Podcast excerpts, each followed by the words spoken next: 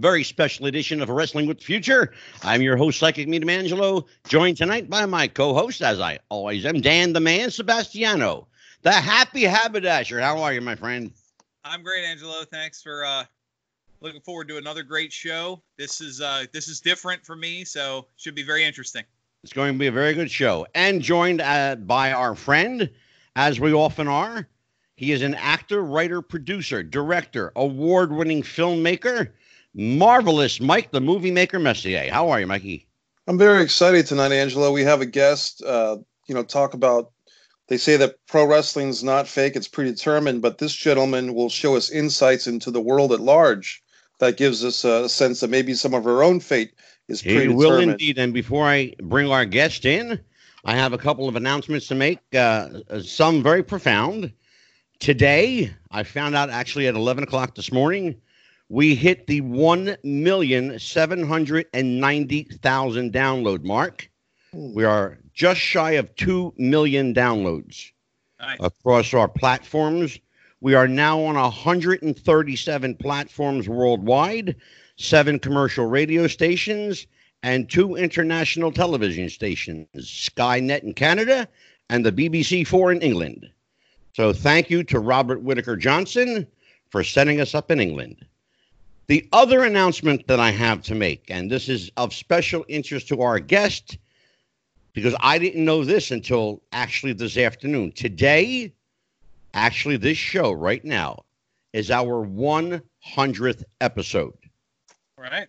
So right. thank you, Mike Williams, You're very for welcome. being with us. And our guest is Mike Williams. He is the rather enigmatic and sometimes controversial host of the Sage of Quay Radio Hour. He is the man behind sageofquay.com. He is the man some people call the affectionately known as the Paul is dead guy. We'll talk a little about that. Not, I don't want to go down that rabbit hole. Not tonight. I'll bring Mike back for that one. But tonight we're going to talk about this grand illusion we call the deep state, uh, COVID and the deep state. Um, Mike, welcome to the show. Where are we with this? What what's happened to our democracy? Well, it was sold up the river a long time ago, Angelo, and uh, a lot of people are just catching up. But um, going back to the uh, the Act of 1871, that's really when the international bankers got hold of this country, and the District of Columbia was created. And a lot of people don't realize that the District of Columbia is on sovereign land. So what that means is you might as well have a foreign country sitting on the, the, the, the land or the territory of the Republic of the United States. And so it's been now a good 120 years or so that this has been underway. The uh, really the usurping of the Constitution, of the freedoms and liberties that you know, the country was founded on. And um, we are headed toward a technocracy, which means it's going to be technology based as far as governance and uh, and the way you're going to be governed and administered to. And it's uh, I spent probably the last 10 years or so having guests come on my show and myself uh, doing research and presentations to try to get people to wake up a little bit to realize what's Yeah. going on. Absolutely. Uh, we are at a, a pivotal point. Uh, I and I I made a prediction about 11 years ago, basically calling for ex- exactly what we're going through now. I, I said it almost 11 years ago. It's on the record. People can find it if they want to find it. Uh, I said around 2020, 2021, you will not recognize the United States. It, it's certainly not the country I grew up in. It's not the country that I remember growing up in. It is entirely, entirely too politicized. If, if there's such a thing as politicizing anything, now everything's political, but it is a political. It's a political framework. It's everything is politics based. God forbid. I mean, you know what you got to do if you want to if you want to prove that point. Go onto Facebook.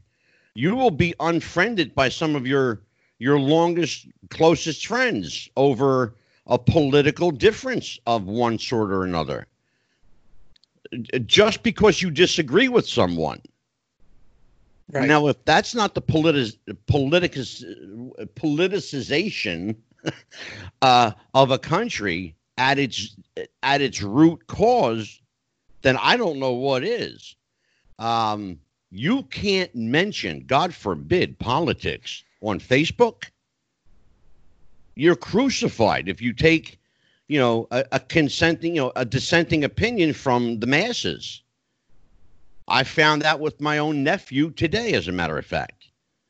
And, uh, you know, I still love him. He has the right to be wrong if he wants, but he's young.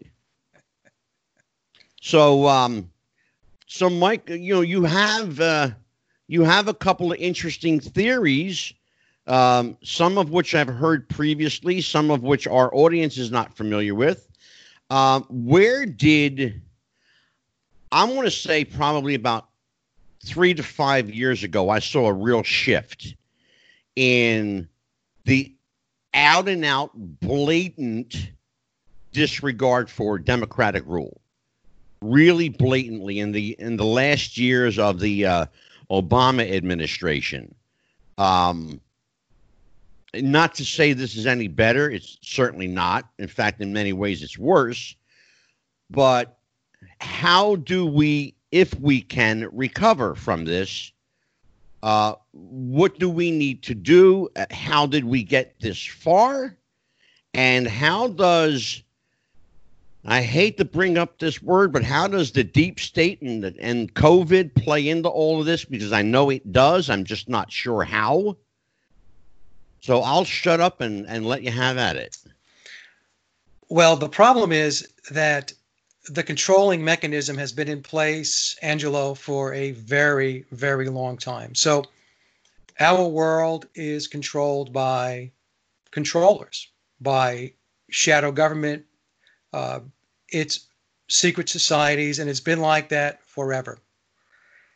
And they give the people the illusion that they have freedom, that they have liberty, that you can go about your business and do whatever it is that you think you want to go do. And because yeah. you can go shopping and you know you can go walk your dog or whatever and you can go for go on vacation you think you're free. But the truth of the matter is the entire reality is controlled from the top of the pyramid. I call it the pyramid of power. Yeah. And at the very top it's ruled by 13 bloodline families that rolls into what we uh, to the committee of 300, I should say. The committee of 300 is made up of 300 individuals, very powerful individuals, also bloodline related. And yes, everything that goes on in the world, doesn't matter what country you're in, uh, is decided by this group, the Committee of 300, and then it's filtered down. And their network of uh, organizations and um, uh, like the media, as an example, the governments, the, the military, it's the um, the music industry, it's uh, it's Hollywood, it's everything. they control everything. Well, I and, know for sure, Mike, that it's the music industry. Having yes. worked in the music industry. Yep. Um, now we're talking, Mike. Uh, we're talking about the um, the committee of 300. We're also speaking about, uh, of course, you know, Bilderberg, the yep. Council of Nine, the Illuminati. Yep. We're we're we're talking in those kinds of terms. Yes. Um, yep. So, and we know factually now it was it was once mythology that this this uh, group called the Illuminati even existed, but we now know through the text and through literature and through history, quite frankly, that it is a real governing body. They have real power. They make real decisions that affect your life and my life every day some of which you know about, some of which you don't. Here's the thing I've noticed, though, Mike. They're becoming increasingly more blatant about who they are and not even trying to hide the fact that they wield this you know this this intense power you mentioned a moment ago you know going on vacation with your family i will tell you in the interest of full disclosure I had to cancel my vacation with my family because I don't want to go under deep restrictions. I'm not going to go into a restaurant and sit in a plexiglass cubicle and eat my meal. I'm just not going to do it. Uh, how do you go into a swimming pool at a hotel and maintain six feet social distance in a pool? How do you do that if you've got a family and you've got three or four kids with you? It's Right. damn near impossible. And tell that family that spent five or six grand for that vacation that those kids can't go on a ride or in an arcade or in a pool. See how long that lasts. Talk to me, my friend. Well, like I said, uh, Angelo, they control everything. And so uh, the reason why they're able to be more in our face is because of uh, decades upon decades upon decades of conditioning. And the way they go about it is it's very methodical and it's very incremental. They don't do anything uh, too soon, too fast, because they don't want to jolt people into a state of a, you know, of a awakening or at least questioning something. So they do it very slowly. And what happens is people adopt the new ways. Um, the the power structure in the world. This is going to seem very odd to a lot of people, but they are into the occult, and they are into their magic, and they perform their rituals and all of this stuff. And this is very foreign to 99.9% of the population. They just think that that stuff, you know, doesn't exist. The only place Yeah. it exists is if I'm watching a movie, um, you know, or if it's in a story someplace, they're reading a good book. Sure. But this is actually how they operate. And uh, in fact, I just did a video yesterday showing how they utilize numerology and astrology to make their decisions and when they believe is the best time to make their moves. Well, I So- can tell you, Mike, uh, and and not to interrupt you, but I can tell you that uh, I am an expert in occultology, and I will tell you that what I'm seeing now is very much based in the occult. Yes. I'm seeing blatant symbolism, uh, not just Illuminati symbolism, but satanic symbolism, and I see it uh, in plain, hiding in plain sight, if you will, uh, everywhere, virtually everywhere it is that everywhere. concerns me on uh, on a multitude of levels, um, as it should concern most people. But there are some people, as you mentioned a moment ago, who think that it's uh, it's all just fairy tale and aren't willing to believe it. I have a man on my show who, in the interest of full disclosure, a very dear friend of mine, who also happens to work for the United States Navy. He is my co-host. He is a healthy skeptic named Dan the Man. Dan, go ahead, my friend.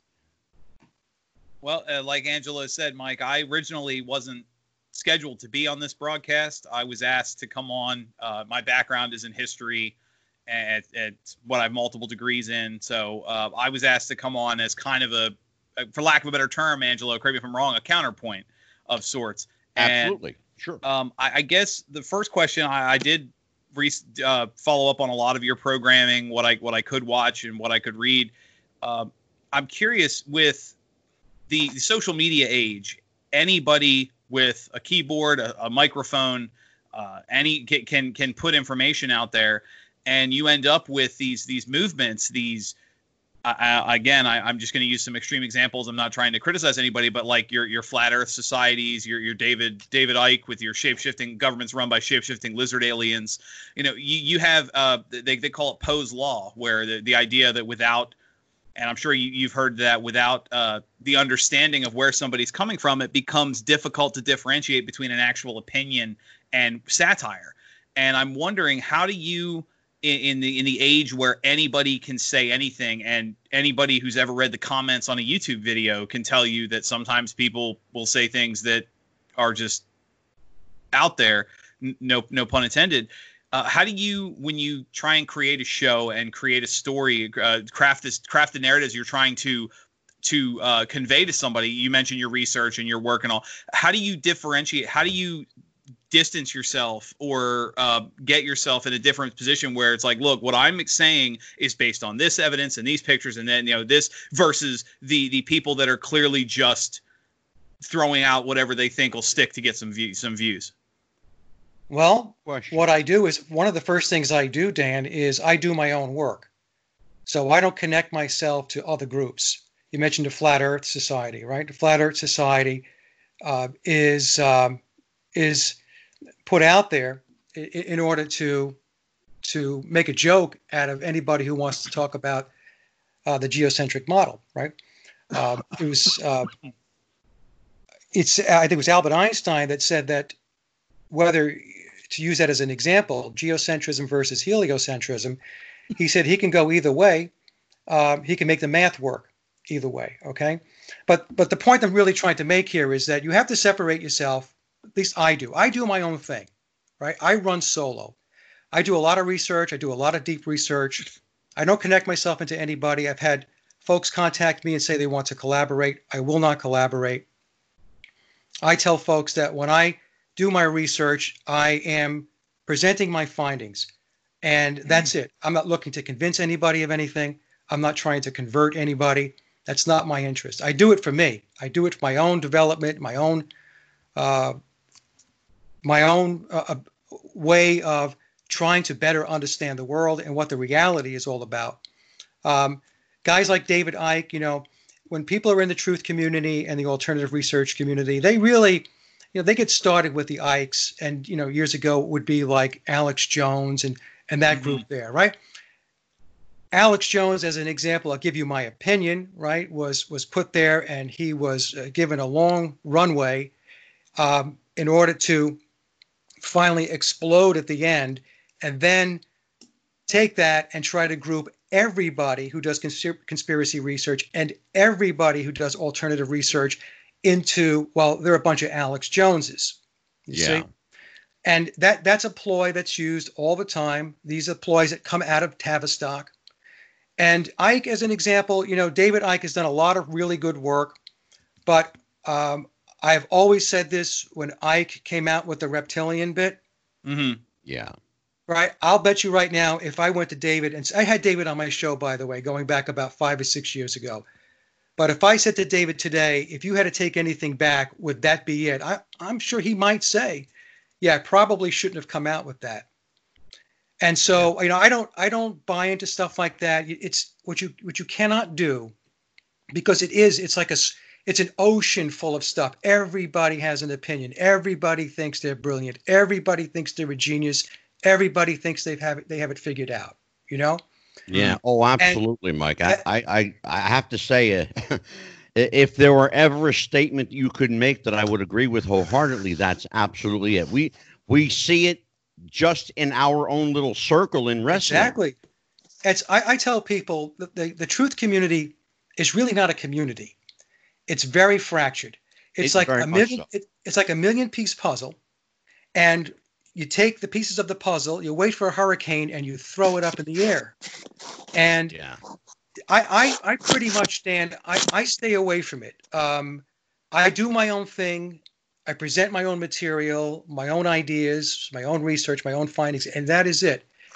And uh, and and that's how I do it. You know, I I do a lot of research. I have tons and tons of books, and what I really try to do is to triangulate. So if I read something, and I said, okay, well that seems interesting. Let me see if I could find it someplace else, yeah. or if there's a, a bread trail that I can follow. Mm-hmm. And that's that's what I do. You know, it's like I know we're not going to talk about it tonight, but it's even the whole McCartney conspiracy, right? Um, I read the book, The Memoirs of Billy Shears, but I, I only use that book as a starting point, basically getting out of the blocks. It's a stepping stone. Beyond that, I had to do an enormous amount of research that is not in the book, outside the book, in order to validate and verify what was being said in memoirs. Mm-hmm. Now, some of the stuff, you know, I said, okay, well, that piece of the book is is probably a fictional element.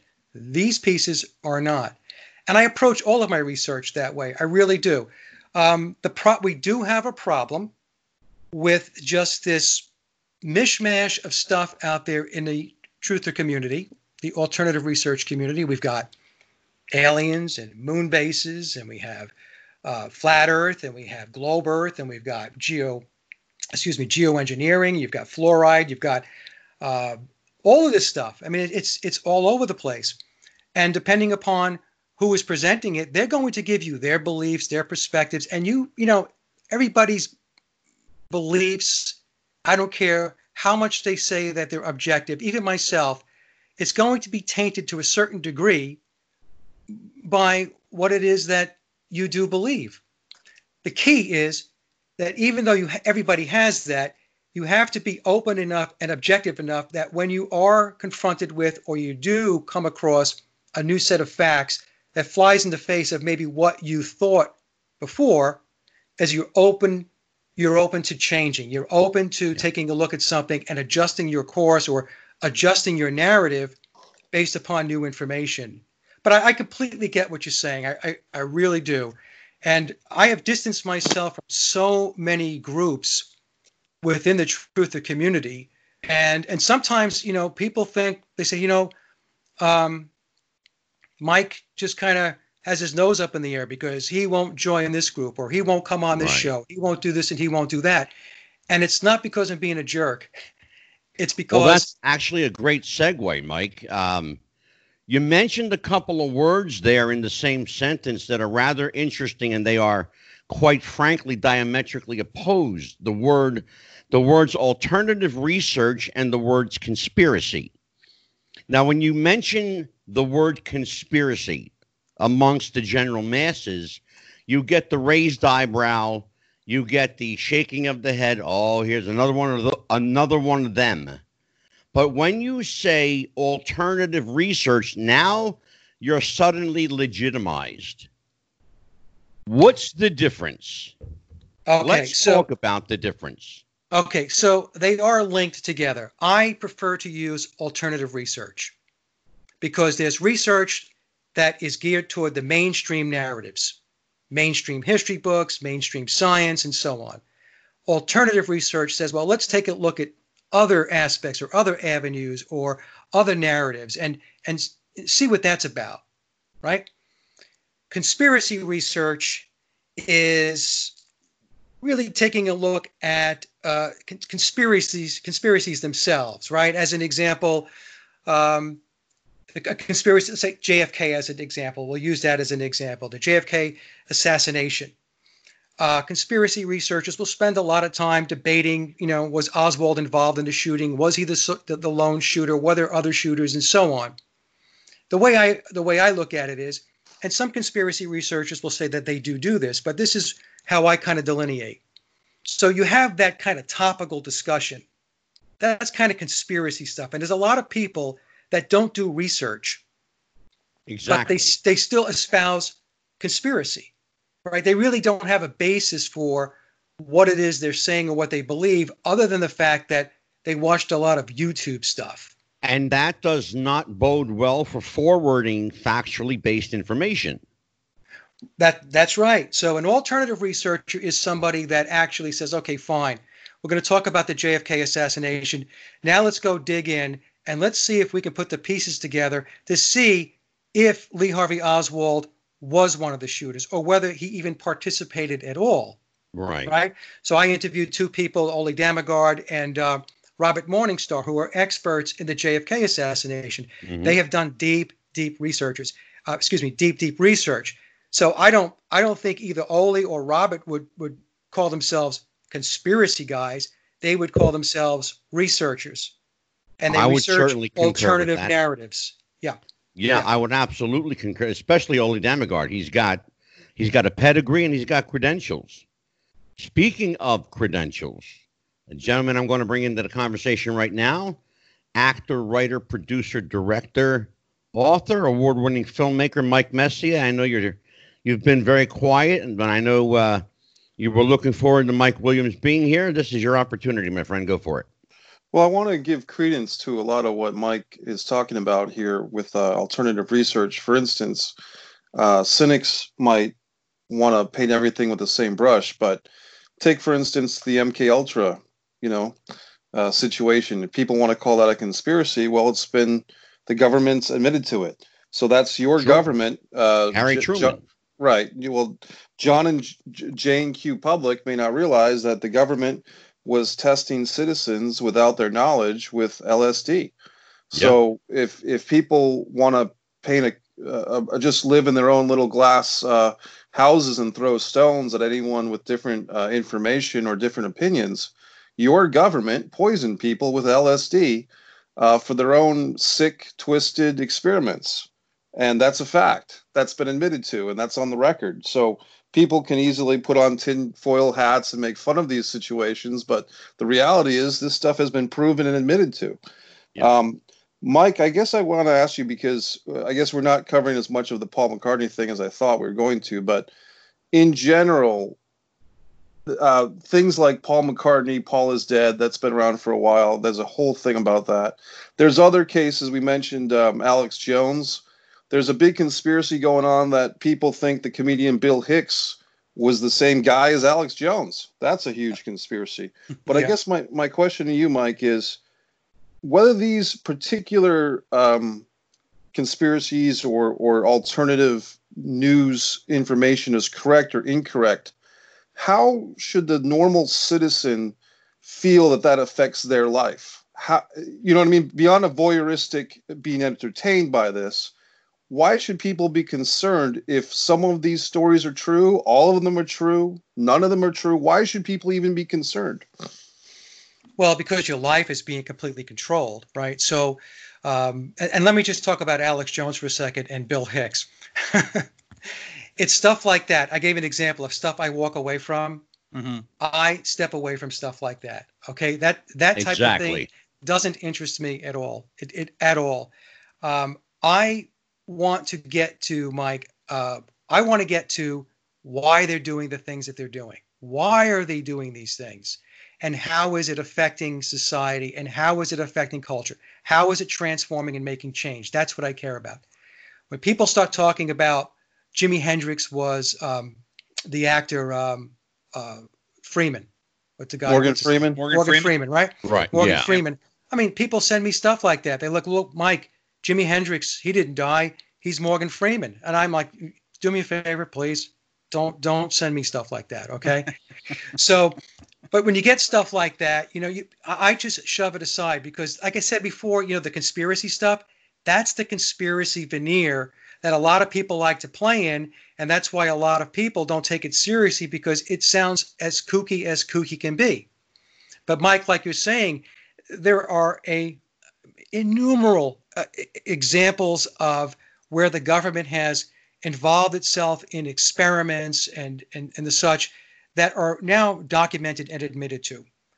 And people, yeah. even though it's documented and admitted to, a lot of people still discard it because they just refuse to believe that anything like that could really happen, even though the people who did it are telling you, yeah, we did it and it did happen. Now, the reason why it's important is because it's like it's it's a, a, like a lyric from a George Harrison song. If you don't know where you're going, any road will take you there.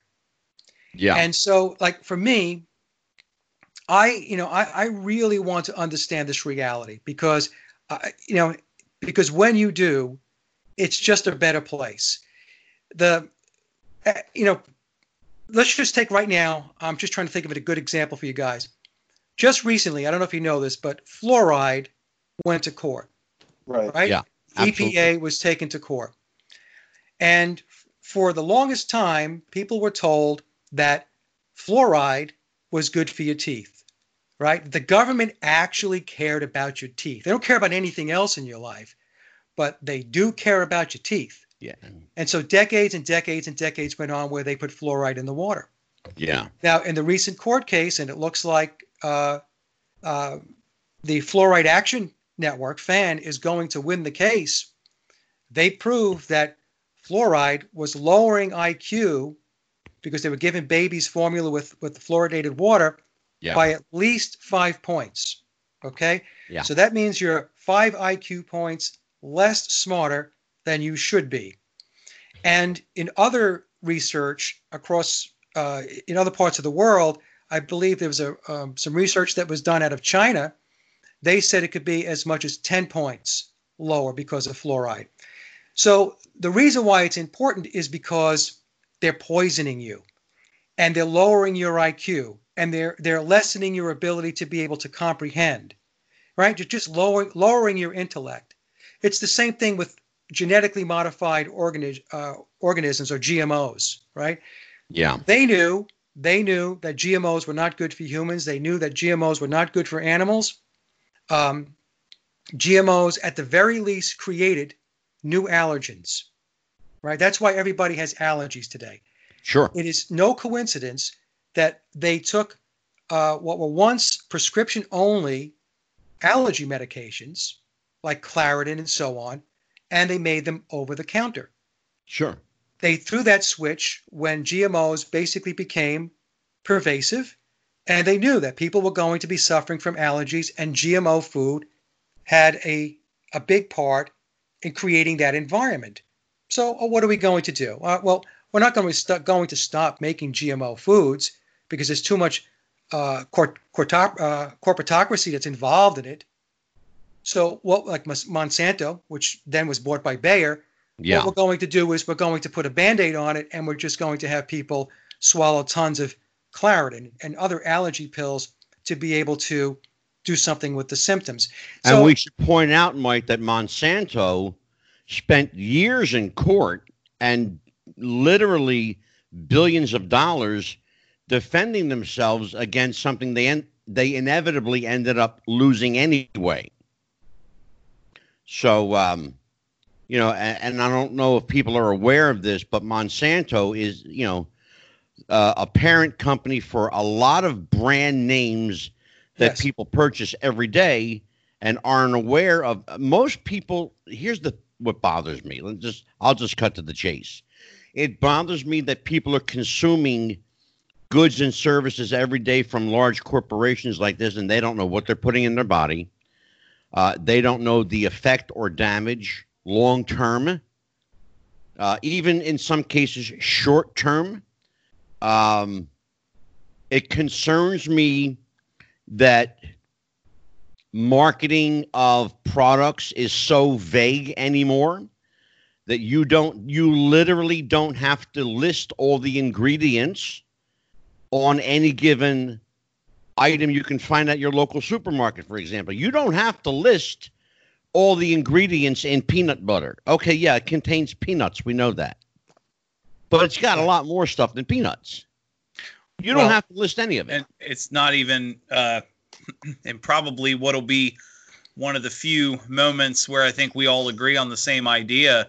It's not just the ingredients too. Sometimes it's it's the way stuff is protected. Mike, I know you, you talk a lot about the government with things like supplements is a great example where they're yeah. so uniquely regulated. I know there was a study conducted a couple years back where they just randomly, t- an independent company randomly tested, and a third, a third of everything on the shelf that marketed itself as a supplement didn't contain what it said was in the bottle because it didn't have to. It's, you know, I could say this is the a weight loss pill and it's sand. You know, it doesn't matter. Yeah. I, I don't have to actually tell you what's in there because it's not marketed like medicine. Yeah. But sure. um, I, I I wonder if we can kind of go back to something you mentioned with the GMOs. Is that's one of those? I don't want to use the word because we were trying to. We said we're trying to avoid it, but but the GMOs is one of those conspiracies that comes up a lot where that word has become dirty.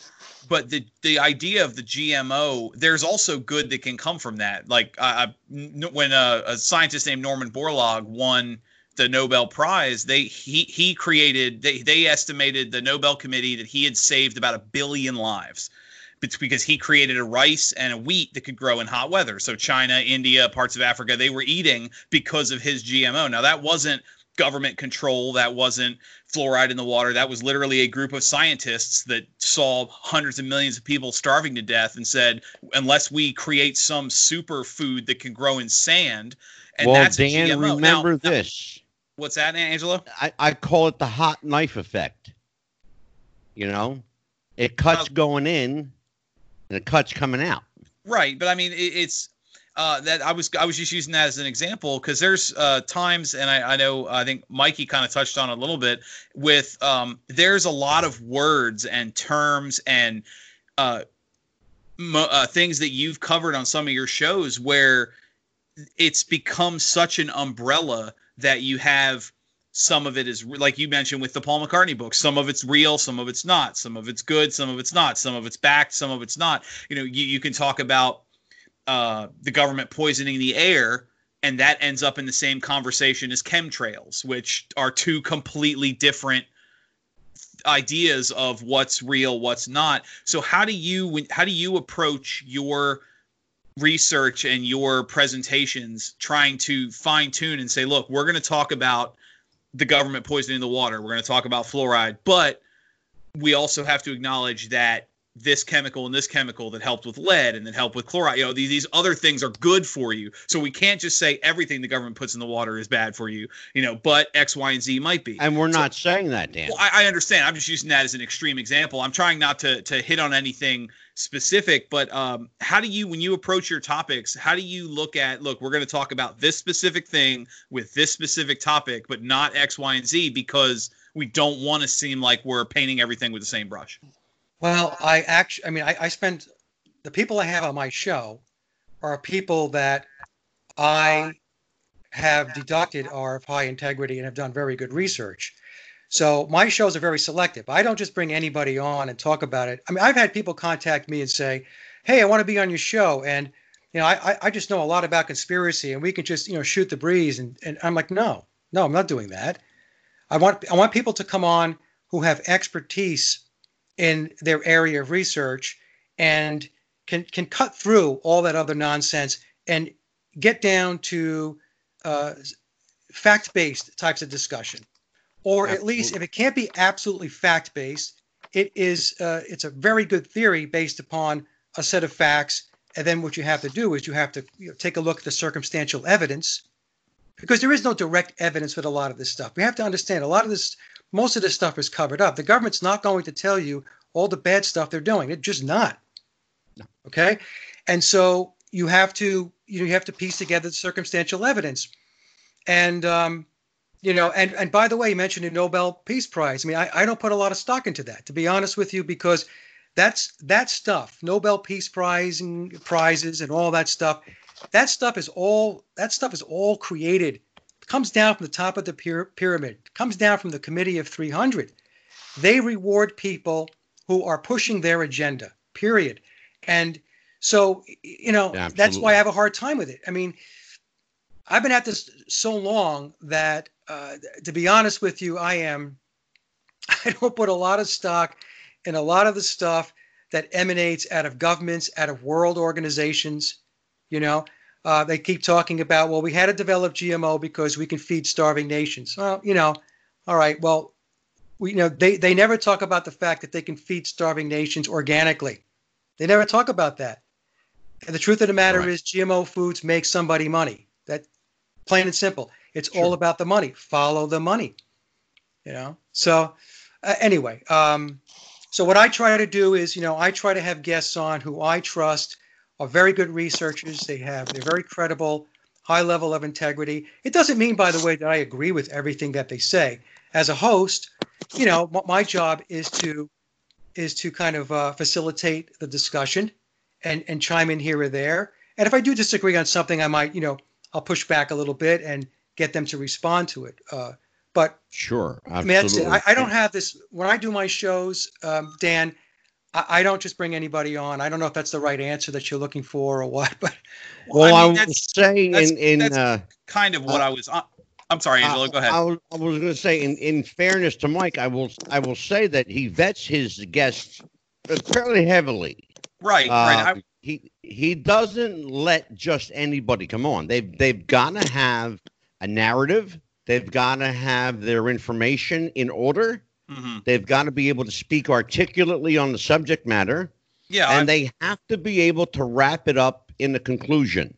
Right. No, I I I believe that. I, I've like I said, Mike. I've watched a lot, some of your programming in preparation for this show. I guess maybe, maybe reword my question a little bit. How much time do you spend? I don't want to say maybe disproving is not the right word, but you have to address the elephant in the room with certain topics you might have a guest on that is an expert in something that is is a legitimate conversation worth having but for every one of him there's five alex joneses about the same topic that you have to you have to acknowledge this part of your this part of the narrative is not real this part of the narrative is not real. Now let's talk about what you want to say which actually is if, if that maybe that clarifies it a little bit. Like you have to acknowledge the elephant in the room anytime you talk about alternative research. Yeah well yeah, so that's like what I call noise, right? People try to put noise in the line.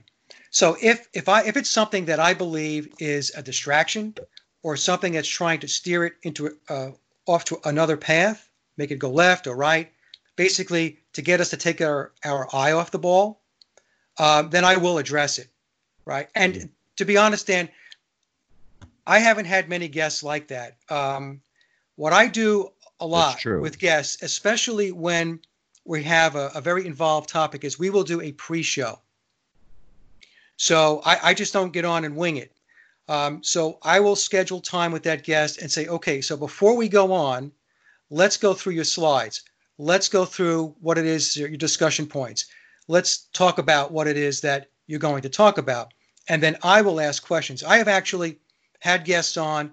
I've asked them questions and said, okay, well, you're not addressing this. So I think you need to add a slide that talks to this point. You know, this this has to do I was in the corporate world for 30 years, over 30 years. Okay. So um, I wasn't always this guy that was running around doing alternative research and, you know, talking to people who are doing conspiracy research. So I, like to think I have a certain level of discipline that I bring to the table with my guests to make sure that the show is structured properly and that we don't go off on on tangent uh, tangents and we don't talk about nonsense. You know I, I really really try not to. Now that doesn't mean that i'm not open to if somebody says something i'm like okay that's an interesting idea. That's an interesting concept. Let's talk about that some more or i'll have to think about that some more you know? Here the thing is again i have right. to just draw it back to i don't subscribe to alex jones. I, I mean i these are people that you kind of cut your teeth on early on, a long time ago when you first get started.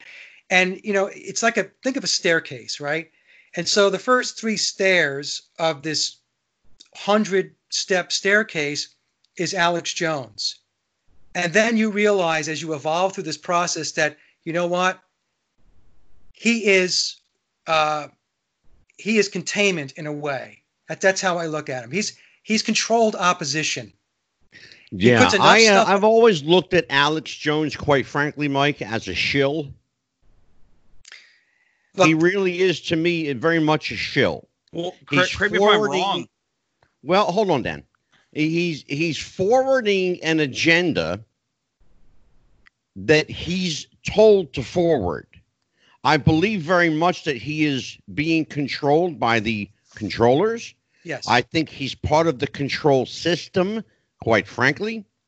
And I don't put a lot of stock in what he says. Especially, I will tell everyone in the interest of full disclosure.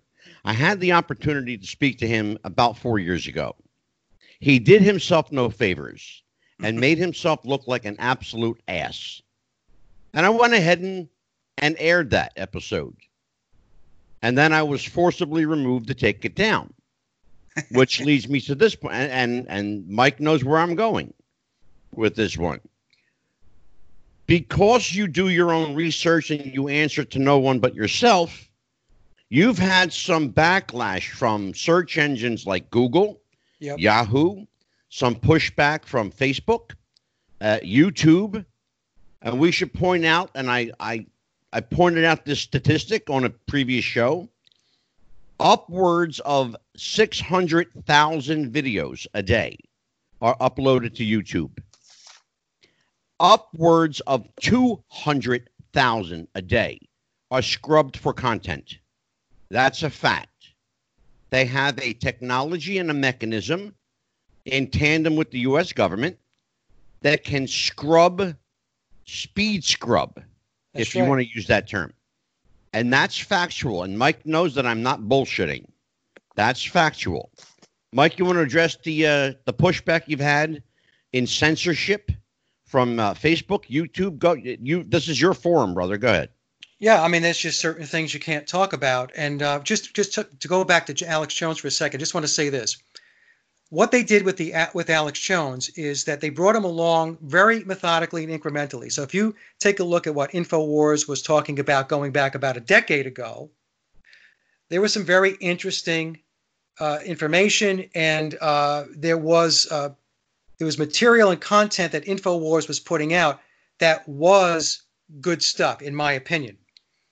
But then what happened was they started to shift it so that what they did was it was baiting people to come in, and then they started to make the shift. And where they threw the switch and they took InfoWars and, and threw them under the bus was prior to the 2016 election with Trump, right? He got into the Trump wagon. Everything was Trump, Trump, Trump, Trump, Trump. Whereas before that, they really weren't doing that. They were trying to stay neutral in a lot of their reporting and just talking about, in fact, they would say that the, the Republicans and the Democrats are two wings of the same bird. Then all of a sudden, that didn't apply anymore. The point I'm making is I'm not trying to beat up on Alex Jones, is that this is how controlled opposition works. They bring you in, and then they try to just continue to march you along. And as they march you along, they start to change the narrative bit by bit. And they try to turn you to kind of pull you into a camp. And Yeah. that's what I believe happened with InfoWars. Okay, I just want to, I want to say that. Now, as far as censorship goes, there are certain things you can't talk about, and it's it's getting worse and worse. So if if you're one of these people that has figured out at least to some degree their tactics and their techniques and you talk about it intelligently they yank your stuff or what they do is they demonetize you or Yeah. what they do is they Mhm. sit on your views okay Yeah. I've caught YouTube a number of times ripping views out. So I'll have a video that will have 10,000 views as an example. And then I will come back the next day. That same video with 10,000 views the day before is now sitting at 8,000. They took 2,000 out. And I can prove it because they have a lag between what they show the public, which is the 8,000, the new 8,000 number, and what they show in my analytics as the content provider. And I'm still seeing 10,000. yeah. Okay. So they do stuff like that. So they they don't like you talking about. They don't want you talking about the uh, the country in the Middle East. Okay, Mm-hmm. that uh, has control over this country. Okay. Sure. It's, it's, let me put it this way: they are the folks that are involved with the international banking system. Absolutely. Okay? They don't want you talking about that. They don't want you Sure. talking about, I'll just say it.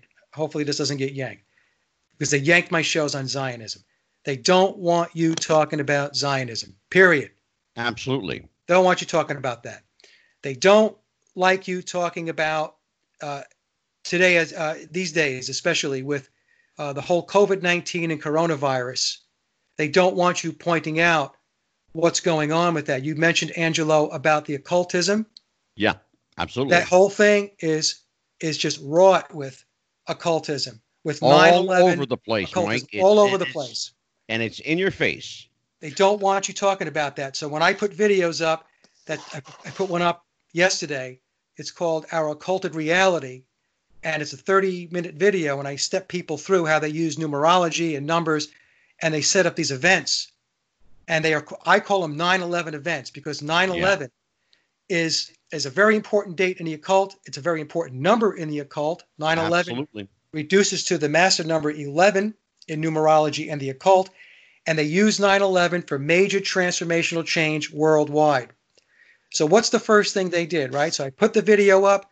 I didn't have that video up a minute. Demonetized. Yeah. That's it. Can't talk about that because it's not good for our advertisers. That's that's the excuse they use. And then let, let me ask you a question. Uh, just interrupt you for, just for a moment.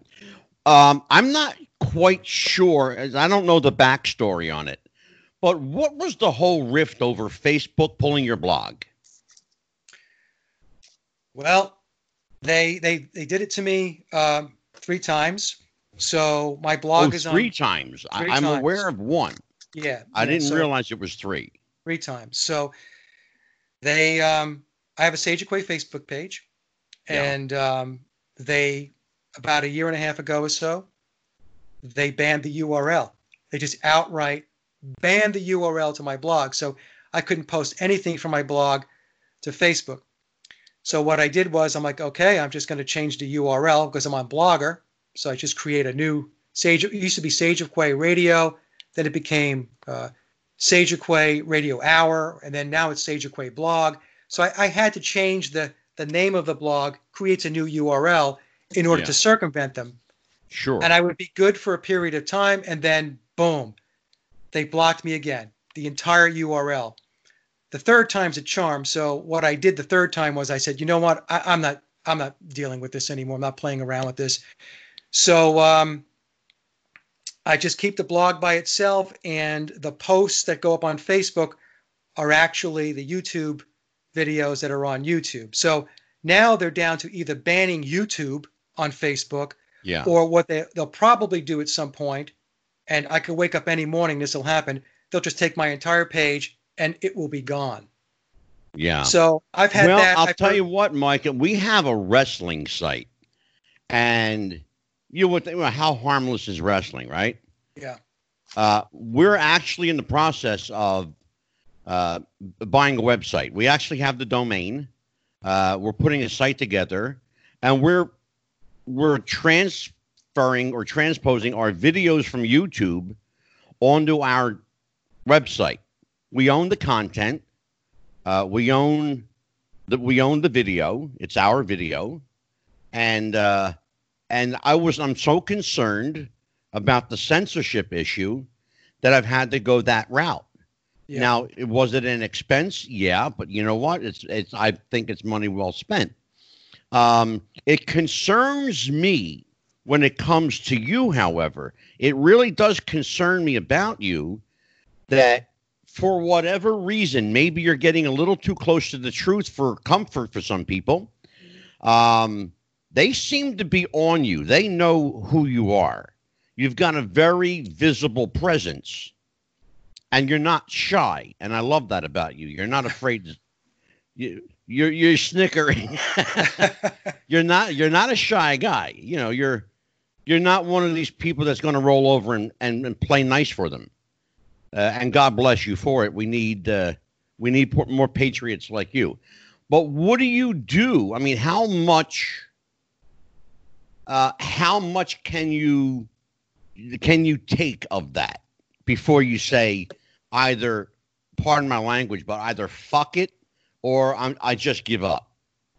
Yeah my, my attitude angelo is I, I keep pushing until the wheels fall off. And i, I realize uh, the reality of the situation is at some point you know i'm going to be deplatformed you know? Um, google did it to me on my blog. I was putting up good content yeah, with regard to Zionism. Yeah. They they don't want anything to do with that. They don't want you putting anything up like that. What what they won't turn you they won't shut your blog down. What they do is they turned my blog off in Europe where you can't talk about that type of thing because it's a thought crime. Yeah. Right? Can't talk about it. If you think it, you're you're, you're guilty. I want you to. Th- I want people to, to to to think about what Mike just said because it's chilling. It's utterly chilling thought crime. Think about that. Yeah. Fact that, that have... should that should make you afraid right there. Yeah, re- regardless of your opinion on uh, what's offensive or what's appropriate, the fact that the police will show up at your house and arrest you because of something you said or did uh, Wait a minute, it's happening. It, it's oh, happening. I know it has. It, it's, it's, several high-profile instances in England and Germany. The other yeah. thing that concerns me, and I want Mike Messier to jump in as well, but it concerns me, and I'm not a religious person whatsoever. I am spiritual, but not religious, uh, based upon what I do. Um, it concerns me the rapid amount. Uh, uh, I mean, the rapid rate uh, of by which states and governments are shutting down churches, places of worship. Uh, I know, Mikey, you're a, uh, a, devout Christian guy, so uh, jump in here and, and talk to Mike. Well, Mike, I watched uh, one of your videos. I believe it was yesterday, and you were taking the George Floyd murder case and kind of breaking it down in a very unique way uh, using numerology. And I, I have to admit, of all the things I've watched of you, this was probably the one that was escaping me the most um, because I just wasn't.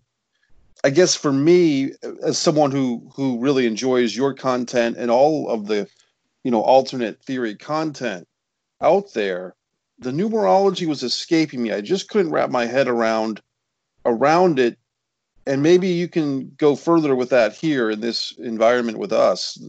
The George Floyd case, in particular, the the number six was involved. You had a, a photograph of the the Chauvin, that famous image of him with the knee on George Floyd's neck, and his badge was tilted.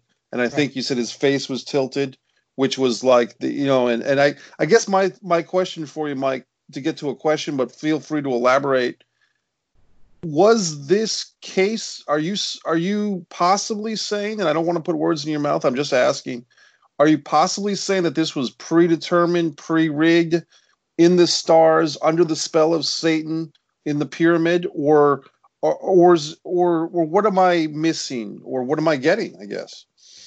Okay so as um, angelo and i were, were saying before mike and it's very difficult for a lot of folks to really get their heads wrapped around this, but the ruling elite are heavily, heavily into the occult.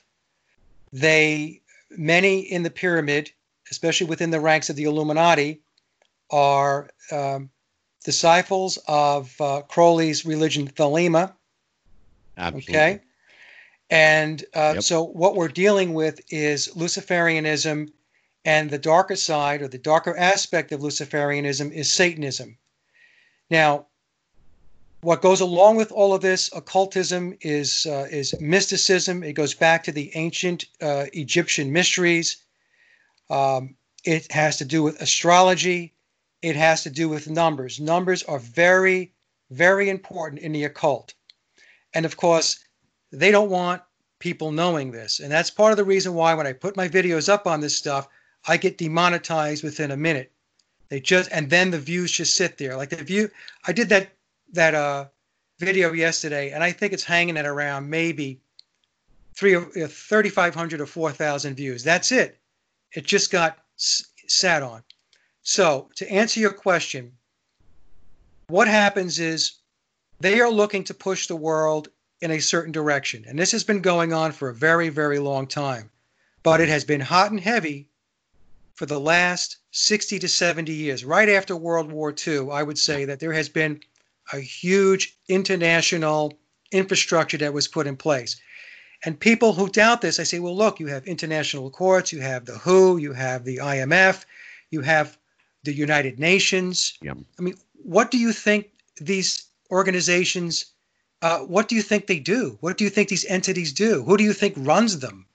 You know, and people and, should people should realize, Mike, and I I think you know because of people like you and I uh, making them aware, people should realize and be aware that all of these organizations are not autonomous. They work in tandem with one another. Absolutely. And, Absolutely, and people Angelo. need to be aware of that. They they are one group. They're they're like political parties. You can call the you know, Democrats and Republicans two separate parties, but they're one party with two names. That's that two and, wings and that's of the same essentially what we're dealing with. Yeah. Yeah. You know, when we talk about, you know, World Health World Health Organization, the United Nations, uh, you know, all of these they're they're one group. Let's be real clear banking. about it. Yeah, absolutely. And so to, to answer Mike's question, so what's happening, Mike, is they are pushing in a direction. They they this is what they want. They want one world government, which is called the New World Order. Yeah. And they want one world religion. Those are the two things they're pushing. In the memoirs of Billy Shears, Billy tells us, because Billy sits in the Illuminati, that the Illuminati declared war on Christianity back in 1962. That's why Christians have been having one heck of a time over the last 60 years with what's going on with their faith. It's constantly under attack. Yeah. They have infiltrated the churches. They have especially infiltrated the evangelical churches. The Roman church has been infiltrated. this is this has been all has been going on for like the church and so on. That's been going on for hundreds and hundreds and hundreds of years. Sure. But the actual subversion of our country really, it, this is my personal view, okay? It really got started in the early 1900s with the passing of the Federal Reserve Act when they handed the money over to a private bank. Thank you. Okay. Thank you for saying that. Our a government, our Constitution says that we, uh, the people, the uh, via the, the the Treasury, are supposed to create our own money. If you create your own money, you can't have debt because you can't owe yourself money. If you right. need money, you just print it. But what they did was, uh, back during the uh, the early 1900s, I believe it was 1911, when the Federal Reserve Act was created under Woodrow Wilson's watch. That was it. You are now an indentured servant. You are a debt slave because they're going to charge you interest, and the taxes that we pay only go toward the interest on the debt. You yeah. never will. You, we will never be able to pay the principal. Which we means, should also point out that Woodrow Wilson, uh, from New Jersey, was a 33rd degree Mason. Yeah. Uh, a, a, very high-ranking Mason, and was up to his eyeballs uh, in this type of nefarious activity. He was not a squeaky clean guy, as history likes to make him out. Let's be real clear about it. No, no, he, he ahead, Mike. Not, I'm sorry. He was not squeaky clean. In fact, he was rather weak-spined uh, when we look back at him in history. Yeah. Um, so, so Mike, to go back to what you to, to your question, because I really want to answer your question, is they they are in the process, and I say they, we're talking about, I'll call them the controllers, the conspirators, of eviscerating our rights. That's what they're doing. So little by little, what they're doing, they're saying, hey, you know what? Uh, we'll give you more safety, but you're going to have to give up some freedom. We'll give you more safety, but you're going to have to give up some rights. And so what they do is they they constantly go through a process of inflicting fear into people, right? So people become fearful. They're like, oh my God, you know, I don't want to die. I don't want to get sick. I don't want this to happen. I don't want that to happen. Don't worry about it. We've got the answer. It's what it's it's referred to as problem reaction solution. They create the problem. They then the reaction happens, and we'll talk about that with George Floyd and with uh, COVID in a moment. Yeah. And then they present the solution. That's what they do.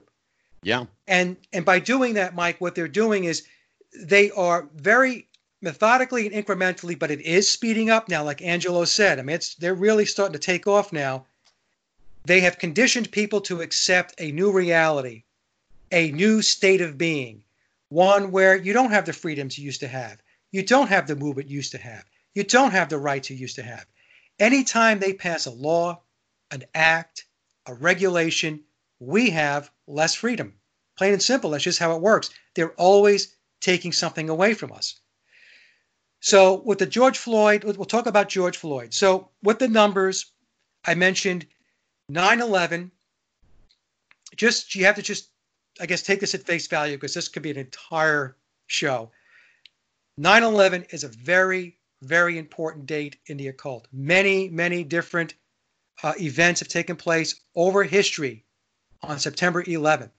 And in my presentation that I did yesterday, I gave some key dates in the 20th century alone, where key things had happened, right?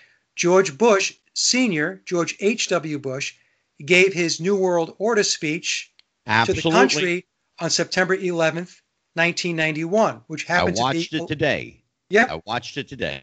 Yep. Actually. And 11 years later, because 11 is a master number in numerology and in the occult, the Twin Towers come down on September yep. 11th, 2001, to the day, 11 years Let's later. Let's be clear, too. The Twin Towers looked like the number 11. It was. It was representative of the number 11. Exactly. So they take these 9 11, I call them 9 11 events, whenever they want to make major, major change, when they really, really want to move the ball forward. In other right. words, they really want to have, they don't want incremental change. They need to push something just like they want to shove it forward. That's what happened with 9 11 2001. The entire world was stunned by it. And so when that happened, when everybody was stunned, everybody was, what, what happened? This is unbelievable. How are we going to be protected? We have got to go get these guys. We've got to go stop this. And like, okay, we've got it. And then the war, the, the war on terror began. And back then, I believe it was Dick Cheney uh, had said that uh, the war on terror can can go on for 20 years. He, he gave some some you know ridiculously long period of time, and um, but that was their way of saying that we're going to live with this fear for for quite a while, and you're going to have to rely on us and depend on us to protect you. So you know just just do what we tell you to do and listen to what we have to say and everything's going to be okay, you know? Give up some liberties in exchange for your safety. Patriot Act and, and all that stuff. But the Patriot Act was already drawn up way before 9 11 2001 ever took place. It was a PNAC document that, that was written before uh, 9 11. Yeah. So then, you know, we could, we could see that how the world has changed since since 2001, since 9/11 2001. Everything's changed, and they threw more, more boogeymen at us, right? They, they said, well, you know, first it was Al Qaeda, then Al Qaeda just went into the memory hole, then it was ISIS, and then ISIS went into the memory hole. This is what they do. They create these boogeymen because they always need one. They play it out for a while, and then all of a sudden it just mysteriously disappears. They never talk about it again, and people just kind of forget about it. I mean, what did happen to ISIS with all of their black uniforms and their black Toyota trucks and their Facebook page, and they were selling DVDs and all that stuff? How does that happen, right? Nobody right. ever asks, how does that happen? How are they able to have merch, right? On Amazon yeah. or Facebook or on their website or whatever. How does how is that remarkable, Isn't it, Mike? The fact, yeah. that, fact that ISIS had a Twitter page. Exactly. I mean, think about it. We're actively recruiting on Facebook. Yeah. Think, think about it. So, so, so when you think about when you put it in those terms, you have to come to the conclusion. If you're a clear thinking person, a critical thinker, hey, something's going on here. You're allowing this stuff to, to, to go on. You're allowing this stuff to exist. Why is that? It's because they have an agenda. So, if we fast forward to um, to the whole thing with George Floyd, you know, well, um, in fact, before I get to George Floyd, let me talk about coronavirus and COVID 19.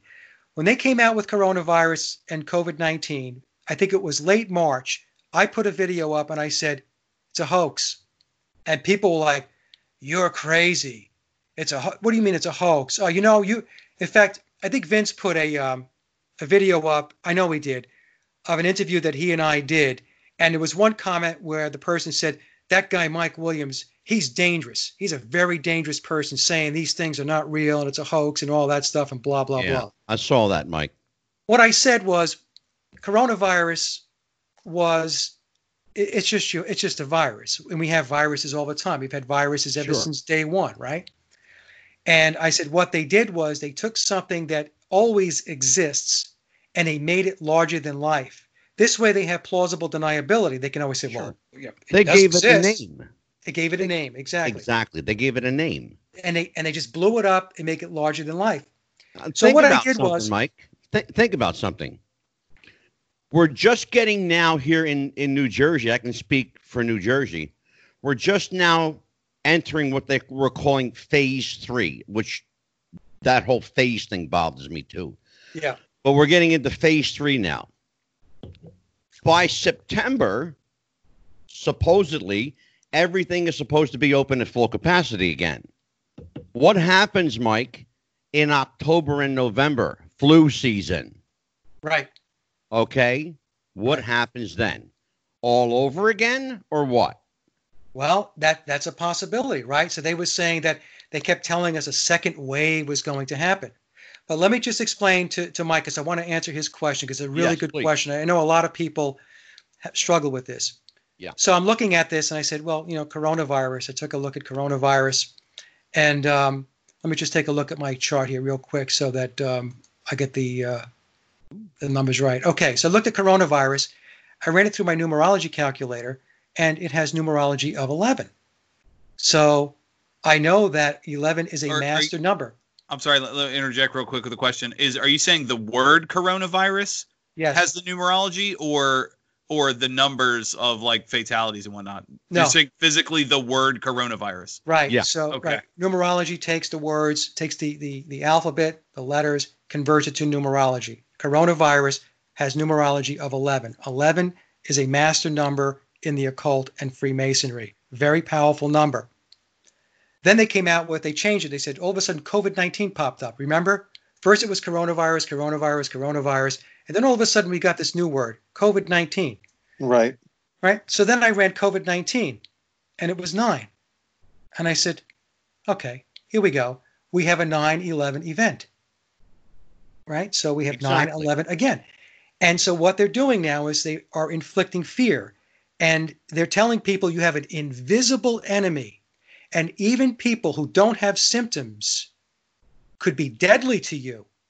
So avoid everybody Yeah. avoid everything six feet all that stuff and i you know i explained the six feet in my video also that gets even crazier okay Oh yeah. Oh yeah. so so what's happened is is you know it's a 9-11 event oh, and they're trying to alter people's lives they, they took your, your the, the routine you had in your life right your everyday life and now they're calling it the new normal the new normal Oh, stop right there. Stop right there. If I hear the term social distancing and the new normal one more time, Yeah. I'm going to slap somebody. I am going to bitch slap somebody. I'm going to tell first of all, by definition, normal is normal. There is no new normal. Let's be real clear about it. Uh, the new normal is the imposition of someone else's will on our life. Let's be real clear about that. Yep. Yep. Social distancing. Mike Williams, I want to tell you something. Uh, when I heard that term social distancing, I thought to myself, where have I heard that before? I heard that before. Where was it? Then I went back because I am a history buff. I went back and I looked. Nazi Germany. Adolf Hitler instructed the Aryan nation to maintain a social distance from the dirty Jews. okay I'm not making that up. That's factual. yeah I, I I didn't know that, Angelo. I mean, I'm, I'm not questioning it, and it's also was also introduced in a movie. I forgot the name of the movie. Going back a few years ago, where they talked about social distancing. That's a whole different other topic. That's predictive programming, where they're Yeah. they're basically softening us up, conditioning us for you know things that are going to come. So Right. so what they did, Mike, is is to um, get people very very afraid. They want to push the vaccines. I mean, that's that's one of the things that they right. Right. So, right, I mean, Bill Gates jumped out of the closet in about you know two seconds after this whole thing, saying, "Hey, we're working on it. We're going to have a we're going to have a vaccine out very soon. You know, we're not really sure we can really test it, but you know, I'm sure it'll be good." Mm. And so right, we had that that happened, and and then they had you wearing masks. Oh, masks please. masks are used in rituals, and they have been used for uh, since the beginning Centuries. of time. Yeah, since the beginning of time, and religious Yeah. ceremonies, occult occult rituals. A mask is a sign of quiet. Okay, quiet. Yeah. It's it's silence, and that's what the mask is for. So they have people wearing the masks. It's and I, again, I know I sound like a broken record. It sounds crazy to people when I say stuff like this, but this is what they do. These Mhm. people are occultists, and they are magicians, and they're in a priesthood, and this is what they do, and they've been doing this a long, long time. So anyway, so that's COVID nineteen. So I'm look. So I made the announcement. I said, guys, not real. It's a hoax. And guess what? More and more people now. We're now in June. It's three months later. People are saying, you know what? I don't think this thing is real, or I think it's completely blown out of proportion. I think this thing might be a scam. I'm tired of wearing a mask. Okay, this is what we're getting now, and they can't get Yeah. their numbers up because the numbers are just not there. So they have to make them up. They have to tell us they're getting numbers from modeling. They're pulling Mhm. numbers out of their ass they're- exactly. they they, they are uh, uh, fudging bir- uh, death certificates that came out uh, weeks ago. oh where, God, yeah. You know the the word had come down to the funeral homes and and to the and to hospice and and to the hospitals that hey you know what um, if there's even a remote possibility that this person had quote unquote COVID or coronavirus, mark the cause of death as coronavirus COVID. Exactly. even though the person had heart disease for 10 years and their you know basically time was up uh, you know what he didn't die from heart disease he had covid-19 the whole thing is ludicrous So if they did the same thing with, um, they like to play the race card. That's like their ace in the hole, right? So whenever they have Right. problems, they got they have to stir up the pot with with you know with racism. And so yeah, I took a look at the whole George Floyd deal. And when I did George Floyd, um, I let me just go to George Floyd first. Okay, so the name George Floyd has numerology of 11. And then they told us that the cop, uh, Derek Chauvin. yeah, yeah, he kneeled on his knee, was on George Floyd for eight minutes and 46 seconds. So I'm thinking, well, you know, why are they telling us eight minutes and 46 seconds? That's kind of very strange. They have an exact time like that. Exactly. when- So when you add 8 plus 4 is 12, plus 6 is 18, 1 plus 8 equals 9. So George Floyd is 11, 846 is 9. George Floyd is another 9 11 event. And so what they did was, you know, they pushed the whole coronavirus COVID 19 9 11 event. And then right on top of that, to really try to push the ball forward, they did the whole George Floyd deal. Now, I'm not saying George Floyd didn't die. I want to be very clear about that. I have no idea. I always stay away from whether somebody died or not. I wasn't there. I'm not the coroner. But whether he died or not, and I'm not trying to sound cold here, is irrelevant because what's relevant is what they were able to do after the event. What happened afterwards? Problem George Floyd, knee on his neck, dies. Reaction people go nuts. hmm Solution, right? So the solution, well, first they were saying defund police, right? Yeah. That's one of their solutions.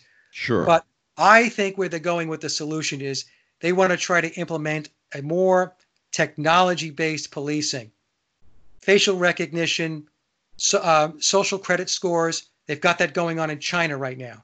yeah. So if you don't go along, if you don't uh, cooperate, or if you're a little defiant and you're not rowing the boat in the direction we want you to row, you're not going to get as many social credits. And so that's that's going to result in you not being able to do certain things. You may not be able to travel, you may not be able to get bank loans and stuff like that. I know it sounds crazy, but Well, trust okay. me, this is going Sorry. on in China right now. So it could it could with going what you said if if the powers that be were to say, hey everybody, because the police, human beings as police have given you so much trouble, we're going to implement this new technology, uh, facial recognition uh, for drivers. So if you want to get a driver's license, instead of filling out a bunch of papers, hey, just stick your face into this machine and we'll scan your face. And then Yeah. if we pull you over, we'll scan your face somehow and maybe they're putting uh, information into your brain with the face scan, uh, Mike, something it- like that. it's literally RoboCop. Well, that's uh, th- this is this is interesting stuff because It's literally RoboCop. Well, when you talk about, for instance, uh, if you have a phone and you have a certain type of smartphone, do you use a password or do you use a thumbprint? Right. And if if you're giving your thumbprint to your phone, who is your thumbprint going to besides who you want it to go to? Is your phone taking that information and giving it to somewhere else? We hear about things like um, uh, people getting their identity stolen. Well, guess what? We're all playing the game of banks online, banks on our phone, uh, social security c- numbers through the internet. We're all playing Russian roulette with our personal identification all the time. Yeah. So much so that it's become habit. We don't challenge it anymore. no. I mean, you know, back exactly. in my my That's parents. That's the conditioning, Mike. That's the conditioning I was talking Right. about. People accept this now, right? They accept, oh, this is just the way it works, and they sell it to you as convenience, security, safety, convenience. I was watching one video a few months ago where there was a company out in Europe where they were inserting their employees. It was voluntary with a chip, and they were saying how wonderful it was because they can now just put their hand up like this and they have access to rooms which would have keypad locks on it they can actually go to the vending machine and go get you know, a bag of M&Ms and a Coke by you know the the machine uh, the vending machine reading the chip in their hand Mhm. and then billing their bank account. It's, Yeah. it's crazy. And you would think like, who in God's name would do that, right? And you're, they're interviewing the people on this video, and like, this is the greatest thing since the light bulb. You know, I don't have to carry my wallet around anymore. I don't have to turn a doorknob. You know, it's it's just unbelievable what people will accept. Well, what happens when that chip monitors where you go on vacation? Or if, uh, hey, if this guy is cheating on his wife, well, the chip will tell us where he was, Yeah. what room he was in. Yeah. It will I was- monitor every Black aspect of your right there. life, and that's what their intention is. I have a good story for you, real quick, a- Go along ahead. those lines. So Sure. I got an e- I got an email about a week ago. It's from Google, right? Google says, "Hey, Mike, uh, hey, just thought you might want to see your statistics," and it starts breaking down what towns I visited. It breaks down where I ate, the restaurants I ate at, Damn. how many miles I drove, and how many miles I walked. And I'm looking at this and I'm thinking, you've got to be kidding me. In fact, I still have it. I kept the email because I'm going I'm going to do a video on it, put it up because people won't believe this stuff, right? Yeah. So I'm thinking, you've got to be kidding me. So this is the technology that they have. So what you know, I'm I'm not really savvy with the phone. So my daughter's like, Dad, turn off the uh, you know, the the, the tracking bit, bit that you have there. right? Yeah. You The you could just turn- GPS. yeah, you Yeah. could turn that stuff off, right? I'm like, okay, so I did that. But there's a lot of people, probably most people, who have that on. And not only do they have it on, but even when they get that report like I got, they don't care. They don't care that some some AI knows everywhere they've been, Yeah. where they drove, how many miles, even down to walking, which means it's able to calculate the pace in which you're moving, right? So Yeah. it's like, well, he's not moving fast enough, so Mike must be walking. Put that in the walking bucket, right? Well, Mike, you know, uh, uh, along those lines, there are actually uh, Google Store apps that you can download to your phone, which will actually tell you, based on the geolocation of your phone, how many steps you took. Yeah. It Yeah. will. It, it can. Li- I'm not making this shit up. I know you're not. I know. Along those lines, just this week, as a matter of fact, Google announced that it will, by default, disable all location tracking, all geolocation tracking. Allegedly. Right. Al- and then allegedly, Dan suppo- just hit supposedly. it. Yeah. That they they No, tell when, us- did they say they would do that, Angelo? Uh, When did they say this? They they said that it will probably be implemented in the next three weeks. Now, was it was it Apple or Google where they they discovered that the phone was still tracking you even if you had turned off the GPS? That was Apple. Okay. Yeah. Well, I, I have a problem with Apple anyway because I think they're part of this giant machine. Well, Oh, absolutely. I, I know anybody anybody that's ever used a smartphone. You you know how many times a, a week am I talking to my wife and I open my smartphone and the very first ad I see on Amazon or Facebook is for what I was just talking about. right. like- well, Oh, that's tell, called- tell me you're not eavesdropping. Well, that that is that is predictive programming. Yeah. voice I'm- recognition vo- voice recognition Yeah. software where your phone is eavesdropping or your computer is eavesdropping in your personal Right. conversations. I'll Am- give you one better. Amazon. I'll give you one better. This happened uh, this week, as a matter of fact. I picked up my phone, and my camera on my phone literally took three pictures of me without me ever having to touch the button. Yeah. There you go. What? Remarkable. That was that was something with the Echoes. And it's Amazon. and it's me looking at my phone going, what the fuck? Basically, literally. Uh, Mike, uh, Mikey Messier mentioned uh, a few moments ago uh, Derek Chauvin, the uh, uh, alleged police officer Yeah. Jesus. uh, involved in the George Floyd case. I, in the interest of full disclosure, I sent you, and I'm not taking a position either way. I just thought it was rather interesting that the uh, these this police officer looks remarkably like a television actor named Benjamin Bradley, Ben Bradley, who was the uh, the former host of a show called Cash Cab. If you look at this photo and you look at Ben Bradley, I mean Ben Bailey, I'm sorry, Ben Ben Bailey. Ben Bailey. Yeah. Yeah, they look remarkably, remarkably alike, Even if you zoom in on the eyebrow, it's the same exact arch. It's the same haircut.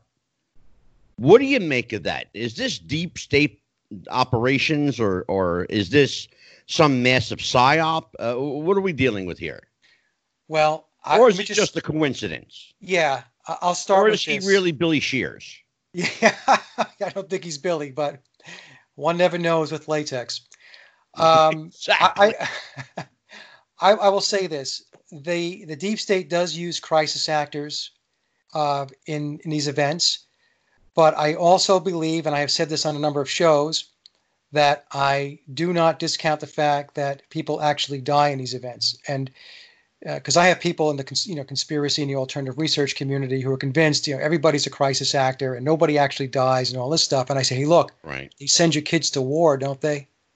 Yeah. right?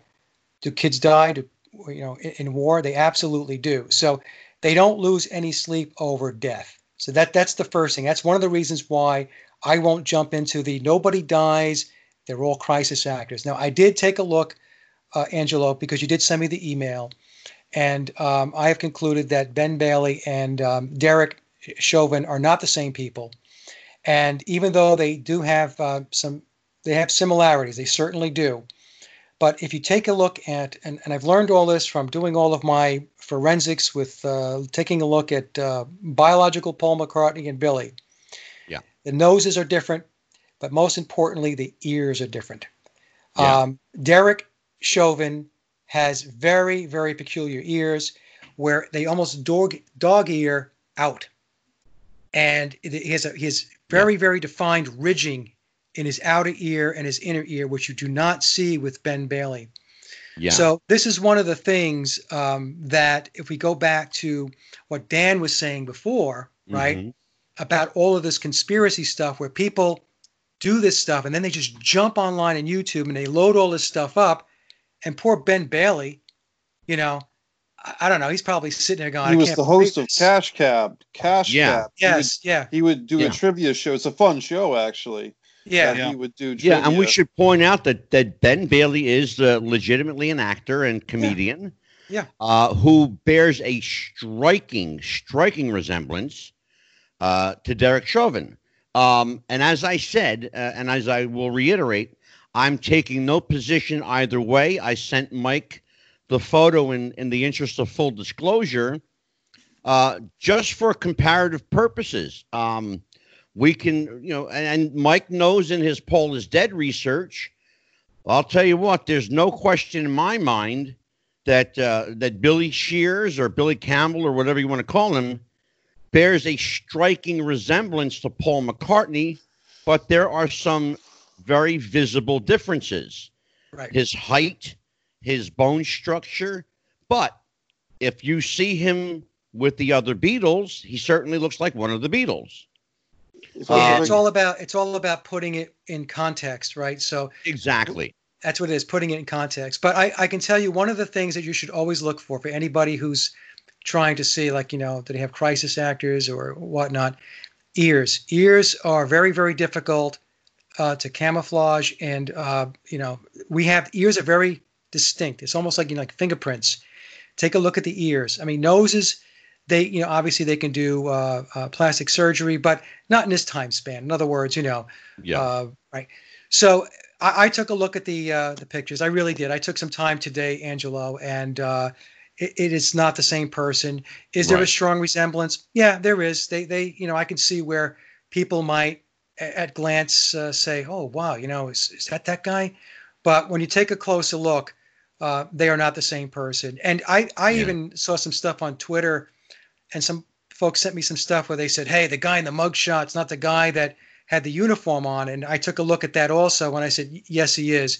Because when you look at the mugshot, when you look at the profile, I have a profile of uh, Derek Chauvin, um, and you could see his nose, you know, very clearly the shape of his nose, and there's a Yeah. Mugshot of of him, you know, in the orange jumpsuit, and it it is the same nose, and it is Yeah. the same ears. So it, it is the guy in the jumpsuit, and uh, but he is not the actor Ben Bailey. So Ben, Yeah. We should also point out that thank me. we, we should also point out that Ben Bailey has a, a narrow, thinner nose. Well, let Just- me. Uh, me jump in to, here uh, real to quick Derek too. Go ahead, Um, Dan. it, it's it's important to note that the the combination of chromosomes that make up the human body isn't infinite. Once you start talking about a global population in the billions, it is mathematically impossible that there is not at least two or three people out there in the world that look damn near identical to you. I go through that every week it- because people think even to this day that I'm Vince Russo. Jesus. Really? Well, let me, let me, let me I- see. I've, I got- I've been I got nothing mistaken for you on that one, I, really, I literally have been mistaken for Vince many times. Nothing nothing nothing for you there, bro. You're better looking than Vince. Thank you. You Yeah. know, bro, bro, one, Now one, let me love you, bro. let, let, let me ask you something. Um, you, you had a, a put out a lot there. When you start look, looking at things like numbers and coincidences and stuff like that, you know, you, you mentioned, for example, the time. Uh, th- you can watch the video and time it. There, th- th- it's not like that number was random. That is exactly how long his knee was on was on Floyd's neck. Like, are you- are you implying that that was scripted to specifically be that that exact amount of time? Absolutely, it was scripted.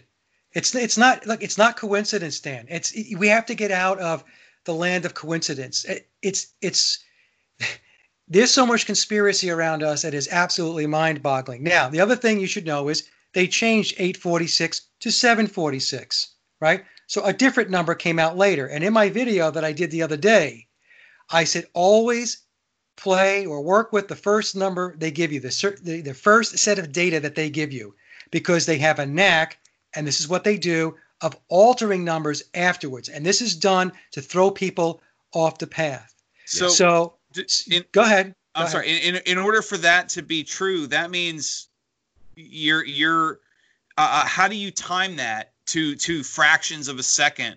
Where it's not like you're counting three Mississippi, four Mississippi in your head. Is the is the video fake? Is the person filming it in on it too? Is there some kind of off-camera signal? I mean, when you get to a specific fractions of a second time, how is that part of it? How does that work? Mike, first be- of all- before you ahead. answer that ahead, Angelo. question, Mike, I, I want to address that because it's really important. A video surfaced yesterday, as a matter of fact, of an alternate camera view where a police officer was told to stand back.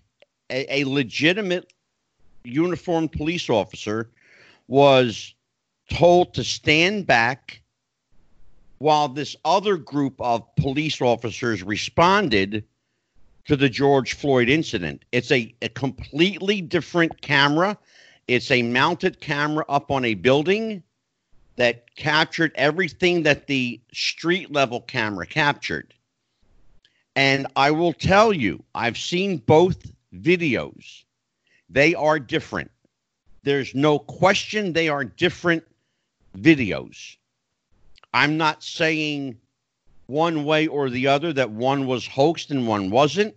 I will just tell you that they are different. Go ahead, Mike. I'm sorry. No, I was going to say, uh, going back to Dan's question, because this is a good question. People ask, you know, well, you know, what are you saying that, you know, that they're making these numbers up? First of all, who timed it? Okay, that, that's the first thing. The second thing is, even if it was eight minutes and 40 seconds or eight minutes and 50 seconds, the media, who is complicit in this, releases eight minutes and 46 seconds because they know 846 is 9. I know it sounds crazy, Dan, and it's something it's very difficult to get your head wrapped around, but that's how it works. These events are orchestrated. These events are engineered. There's nothing natural about them. There's nothing organic about them. When they stir the pot like this, okay? This is this is very indicative of deep state planning and deep state execution to put things into play. And look what happened right afterwards. Look what happened.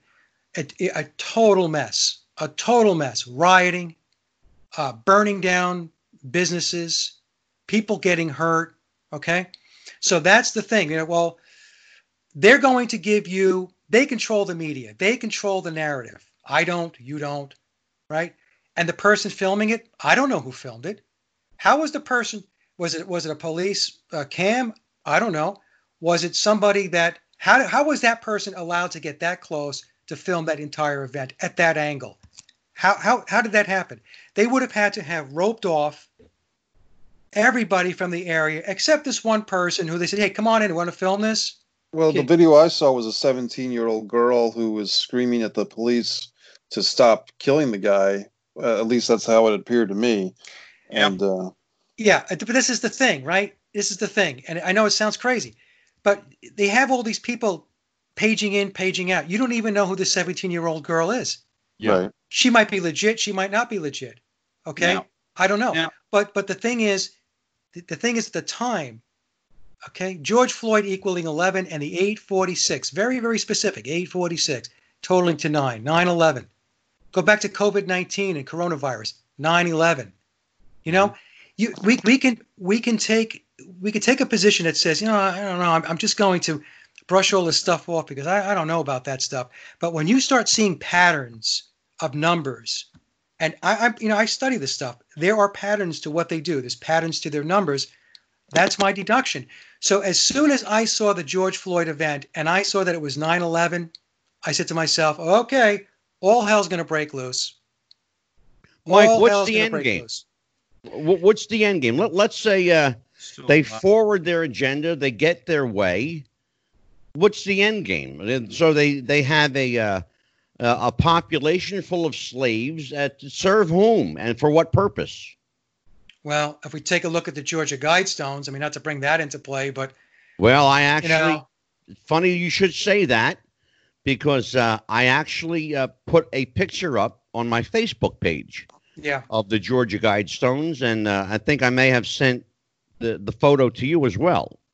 yeah, and I've seen them plenty of times. I mean, number one is maintain humanity under 500 million in perpetual balance with nature. Yeah, Uh, the second one is I'm, I'm reading here: guide reproduction wisely, improving fitness and diversity, unite humanity with a living new language, rule passion, faith, tradition, and all things with temperate reason. Five is protect people and nations with fair laws and just courts. Six is let all nations rule internally, resolving external disputes in a world court. Seven, avoid petty laws and useless officials. Useless officials. officials. Yeah, Eight, balance personal rights with social duties, social justice, right? We've seen all that. Mm. Prize truth, beauty, Yeah. love, seeking harmony with the infinite, the infinite being creation. And 10, be not a cancer on earth. Leave room for nature. Leave room for nature. So, you know, there's lots of people who've done research and said that there's a depopulation agenda in place. yeah. You know, um, they call it a Well, slow that kill. narrative has been forwarded for for many years, uh, Mike, and so uh, you we can't discount that. You know, nobody knows for sure uh, who paid for the Georgia Guidestones, uh, why they were placed in the middle of literally nowhere. Yeah, Um, we should also point out that they have been defaced innumerable times uh, and are quickly cleaned up. And by the way, the state of Georgia is paying for it. yeah, So, you know, surmise your own conclusion, but, you know, at, the state is at least in on it in some capacity. But for what purpose? We, I don't know. I'll be Well, what- honest with well, what plays into it, uh, an, an overarching um, construct, Angelo, is Agenda 21. Okay, so Agenda 21 is all about moving the population into controlled areas of inhabitation, Right. right? And some people think that um, the new term is 2030, but I've explained in a video that 2030 did not replace Agenda 21. Agenda 21 is the agenda for the 21st century. Yeah. When, and it kicked off with 9 11. That was kicking off the 21st century with the 9 11 event. 2030 is a marker, it is a point on the a project line, if you will, the project plan of Agenda 21. Yeah. So, what they'll do is they will have um, checkpoints 2030, 2040, 2050 until they get to the 22nd century. And what I've explained to folks now, 2050 is 30 years from now, I won't be here. I don't think I'm 60. I'll be 62, so I'll be 92 years old if I make it. But um, this this world where we are will not look anything like what it looks today in the next 30 years. So they and, and what they do is the way they entice people to these areas, and we've all seen this. They'll have articles and say 10 best places to work, 10 best places to buy a home, 10 Yeah. best places for schooling, right? And so that's how they massage and manipulate the, the, the masses to to get them to migrate to the areas and the places they want them to to migrate to. Sure. And we can see with a big piece of Agenda 21 is to um, is to live where you work, work where you live, right? It's going back Yeah. to the um, it's kind of the urban types of settings, you know. Now this is not something that's going to happen like next week, but this Mhm. is something that's been in play, uh, you know, for wow, I mean since the 1990s. Uh, I, I I believe uh, Clinton uh, signed an executive order putting Agenda 21 into play Yes, sir. in, in this country. You know, so um, you know, it's like we said before. It's the, the, it, it's so intertwined. It's so networked, and people have a hard time with that. They're thinking, how could it possibly be, you know, this stitched together? But it is. It is, and Yeah. that's because these people, and you know, whoever they are at the upper echelon of the pyramid, have been working this for a very, very long time. I mean, I'll read off some of the just real quickly here, right? We have the Mhm. Committee of 300. Yeah. We have uh, Tavistock Institute for Human Relations. We know Tavistock exists. I'm going to read off things that exist. The Royal Institute for International Affairs, which is which is the entity coming out of the Committee of 300 that is responsible for what goes on in the United States. Mhm. We have um, the Hudson Institute, MIT, Stanford. We have the Milner Group, Heritage Foundation, Brookings, Rand. You mentioned before um, uh, that we had the Council of Foreign Relations, Angelo, the Bilderbergs, Yeah. Trilateral Commission, the National Security Council, the Club of Rome. I mean, we have MI6, the CIA, the FBI. It's just unbelievable. You have uh, Yeah. you know, the media and, and and on and on and on. I mean, I have a, I have a whole list here. I have a whole list. There's another organization, one that I belonged to for a while and removed myself from that group, Mensa. Okay, okay, And uh and I did so um not at the behest of anyone, but at the strong suggestion that if I were not willing to comply, that perhaps it wasn't a place for me. yeah, And I'm fine with that. yeah, yeah. You Uh, have I you have to I'm- row in the same direction. I've said this to my wife. I've said this to my family. They know. And guys that work with me every week, they know I am not a conformist. I'm not wired that way. I'm a free and critical thinker, even before the term existed. Thank you, Mike Williams, for that one. and uh, and uh, and I will tell you that there are a growing number of people that are waking up to this new reality you know, we call it a conspiracy, but really it's a conspiracy of truth. And sometimes, you know, like bad medicine, the truth is a bitter pill to swallow. Go ahead, Dan. Dan. Well, let let me ask then. As I know we're we're approaching the two hour mark, so um, let me let me kind of wrap it up with or And wrap my my my- well, I, I know we're gonna need like part forty seven just to to finish the page of notes you. Just oh, I'm getting us. Mike to come back. I got But news. um, every major theory, be it the, the the Council of 300, the Illuminati, the Deep State, every major theory, the government, this this shadow, these shadow organizations, whether they be uh, something maybe grounded in more realism, something grounded in the crazy, like the shapeshifting Lisbeth aliens I joked about earlier.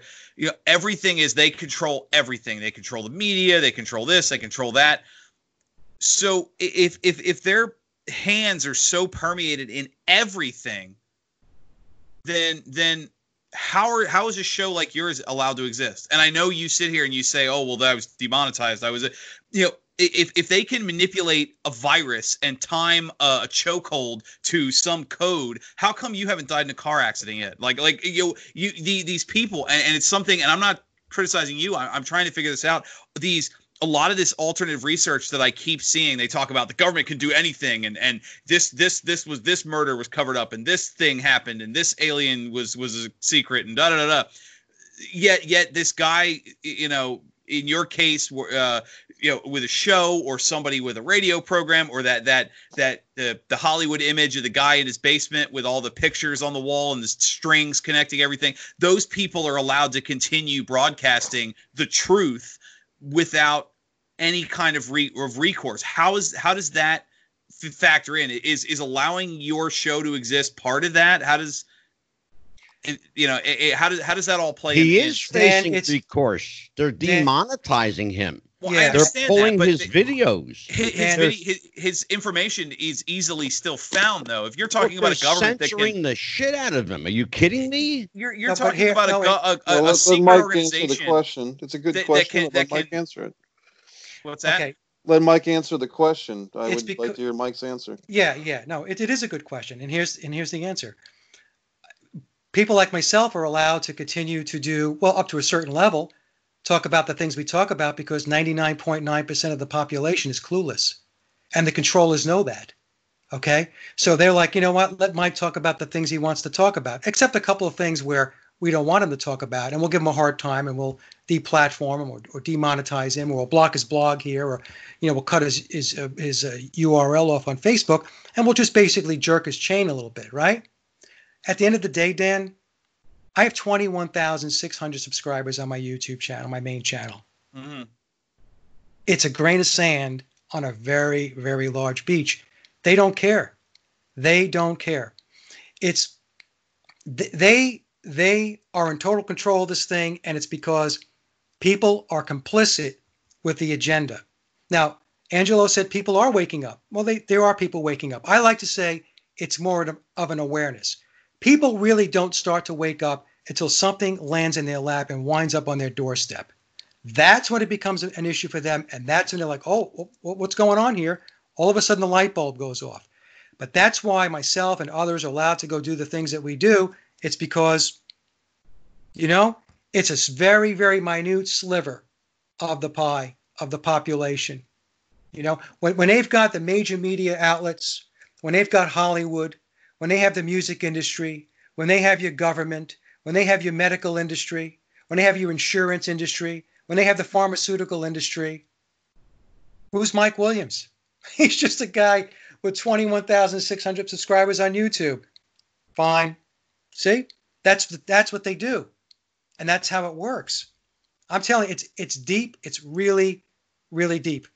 And they like to pollute the waters, like we mentioned earlier, with all the nonsense conspiracies that are out there, people that just kind of want to, people who just want their 15 minutes of fame. They don't really do conspiracy research. They just want views and they want to collect revenue. Right? YouTube has become a job for them. YouTube's not a job for me. That's one of the that's one of the things I think that that benefits my work. I don't need money from YouTube, even though I monetize my channel. It's nothing. It's nothing. Yeah. I do it so that I can cover some of my costs. If I have to buy software, get my computer fixed, that type of thing there. Yeah. But I don't rely on um, I don't rely on YouTube for my revenue stream. But there are people that do, and when you do, you are compromised because you have to start making certain adjustments and you have to start monitoring yourself and self-censoring yourself and self-policing yourself because if you don't, you're not going to have the paycheck coming in. Now, to my colleagues out there that are listening to me, I'm not picking on you.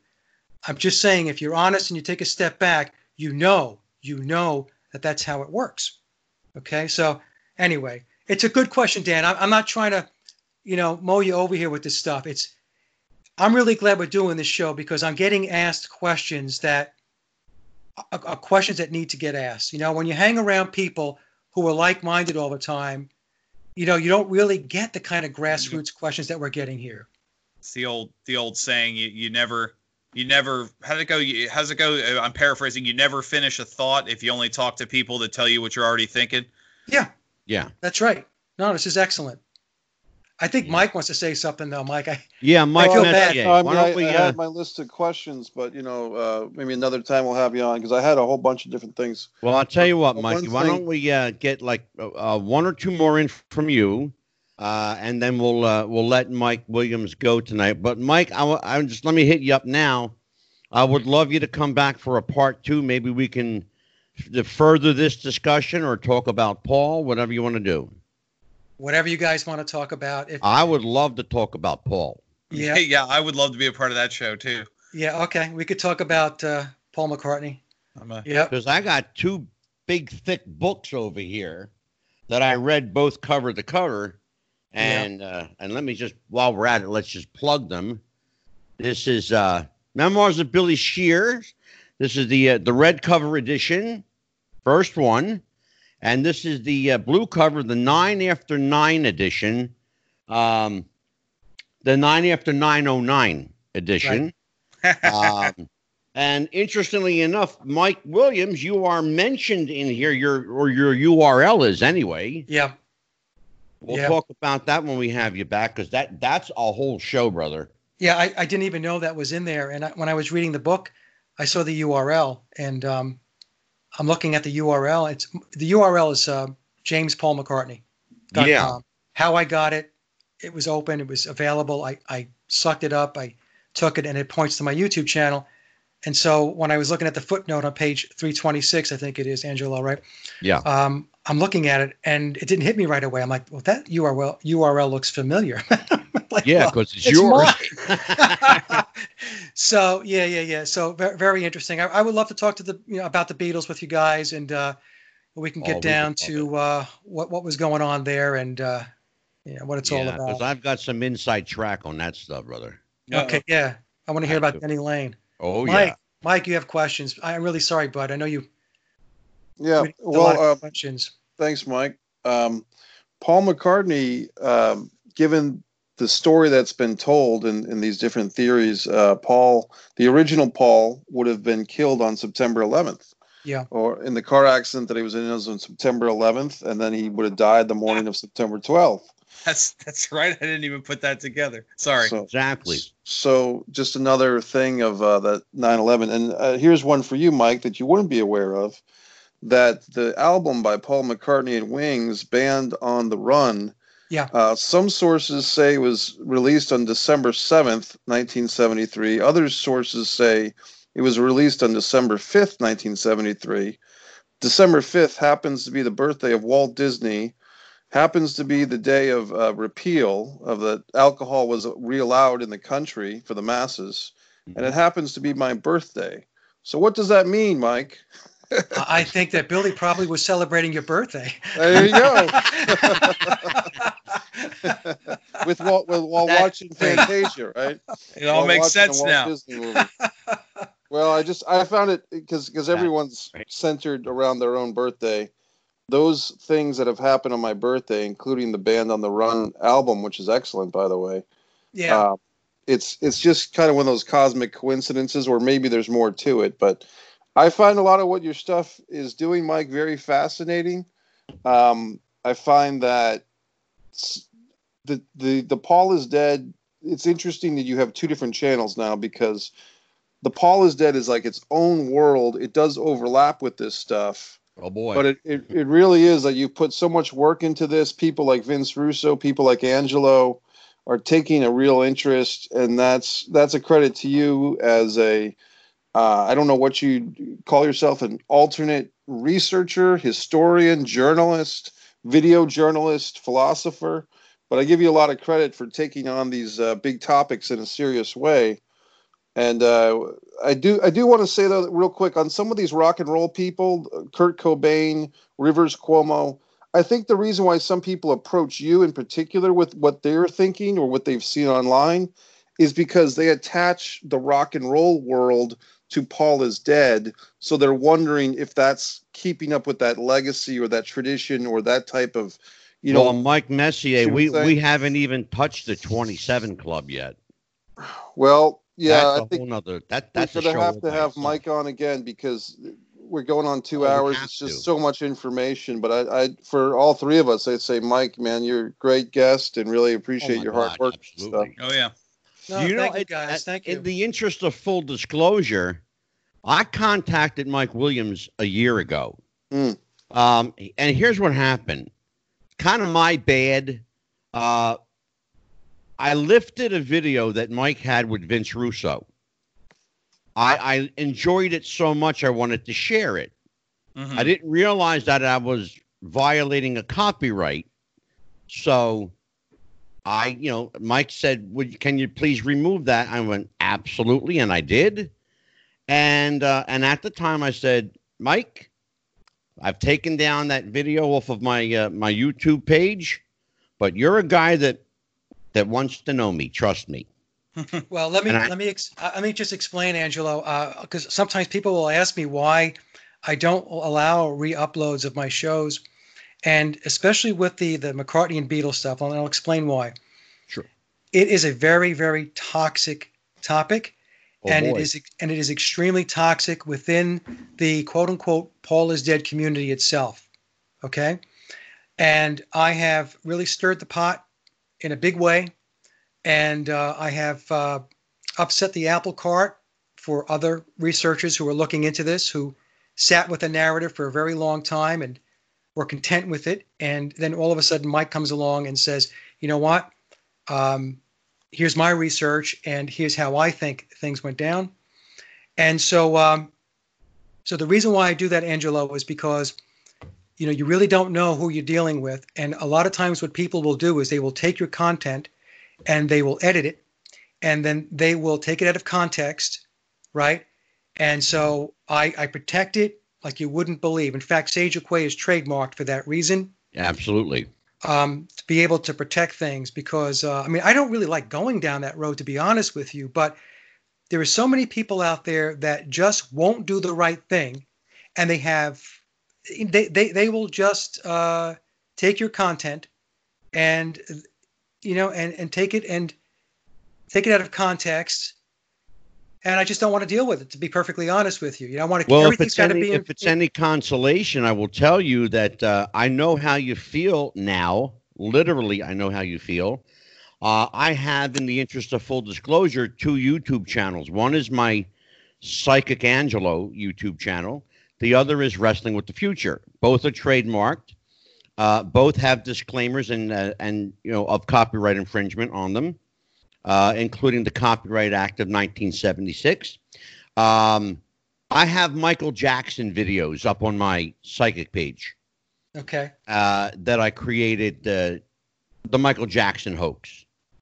And I had someone literally put my video on their Vimeo page as their video. So I had to, you know, I had to, to, to strike out, you know, with a copyright infringement on both YouTube and Vimeo. right So I do know literally how you feel, and uh, I get the chance now to tell you, person to person, I'm sorry for doing that. My bad. Oh, don't worry about it. I, I like I said, you, I just don't. You don't know.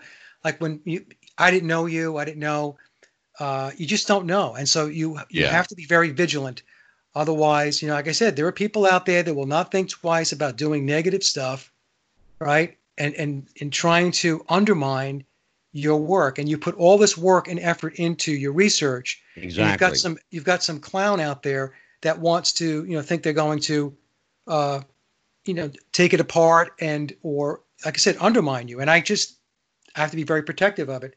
You know I do want to say no Dan wants to say something here but Angelo I would love to have you on my show to talk about your remote viewing and your psychic abilities. I would absolutely welcome that, and uh, and thank you for the invite. I that, would, appreciate that would it. be fantastic. I would love to have somebody who was in the remote viewing.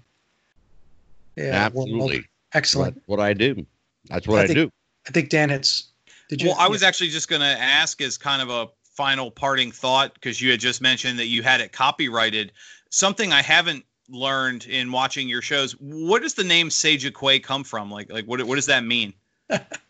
okay. That's so a very good question. Hey, that was All on my list That's of questions good- too. Number one. Good job. There you okay, go. okay. It's it's actually it's Great question, there's, Dan. There's there's nothing like really intellectual about it. It's what happened was I got into research, you know, a long time ago, looking at this stuff, and you know, so my family would kid around with me, and they would say, "Oh, sage," you know, Mike's Mike's the sage, you know. But it was, Mhm. you know, but it's not like your family giving you reverence. It's your family poking you, right? Yeah.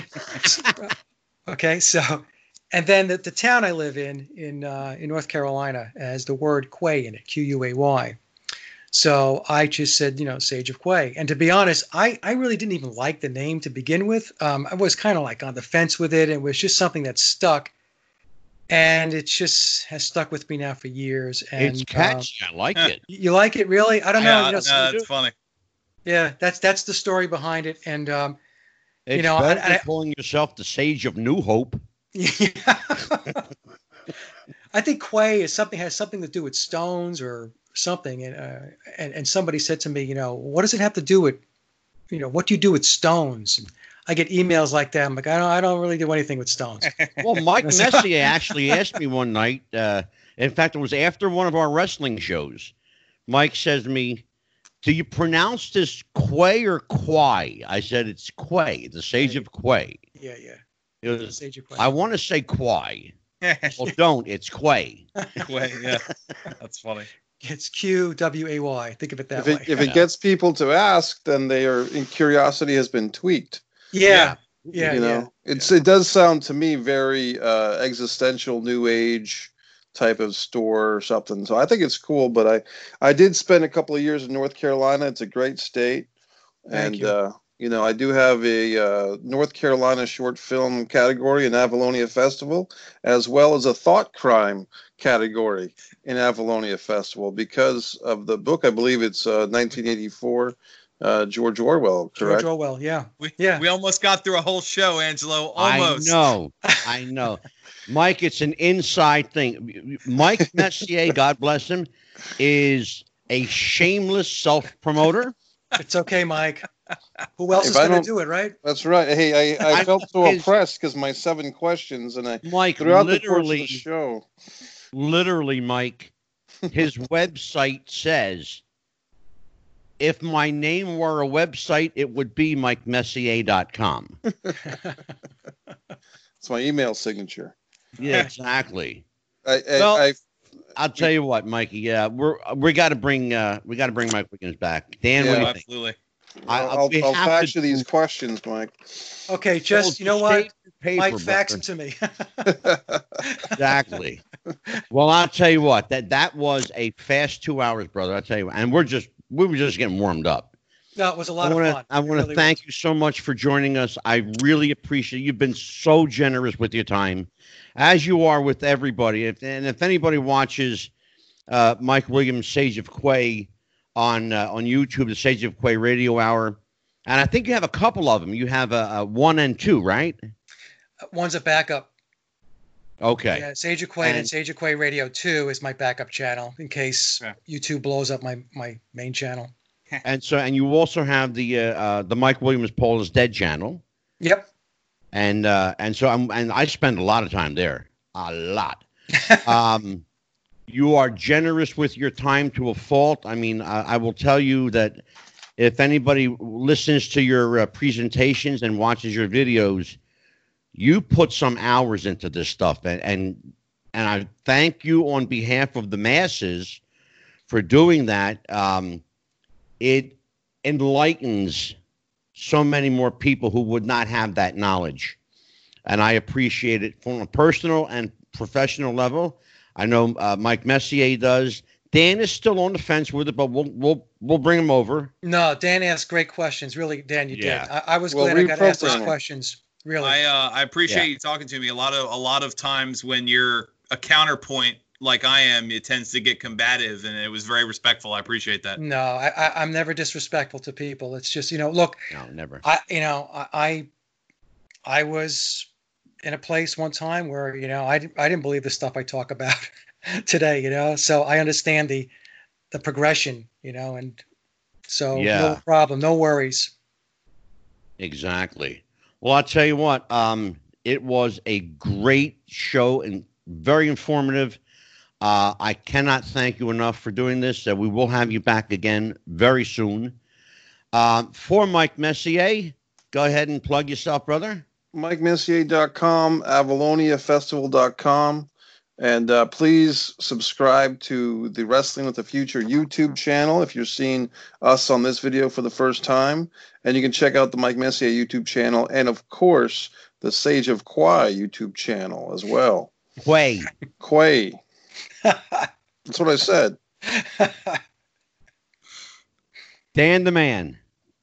Well, for uh, Wrestling with the Future, we're on YouTube. Like Mike said, we're also on Facebook. We have a private Facebook group, Wrestling with the Future Podcast. Wrestling with the Future is on Twitter at Wrestling Future. That's no G, Wrestling Future. I'm on Twitter, the man underscore WWTF. For those watching, don't forget to like, share, and subscribe. Buy the T-shirt, and uh, keep us uh keep keep our numbers growing. We'll get Mike Williams a Wrestling with the Future T-shirt out to him. I'd appreciate that, Angelo. Yeah, we'll take care of you. Will you like an extra large? Yeah, extra large is great. You got it. Okay, Yeah. cool. And for myself, Psychic Medium Angelo, you can find me on Facebook.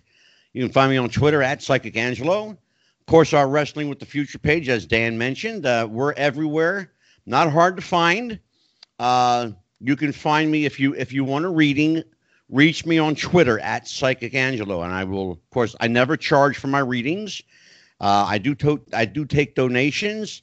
If you if you donate, that's fine. If you don't, that's okay too. You're still going to get uh, uh, many hours worth of readings. Um, I'm, in fact, Mike, my longest reading was eight and a half hours Wow. in one sitting.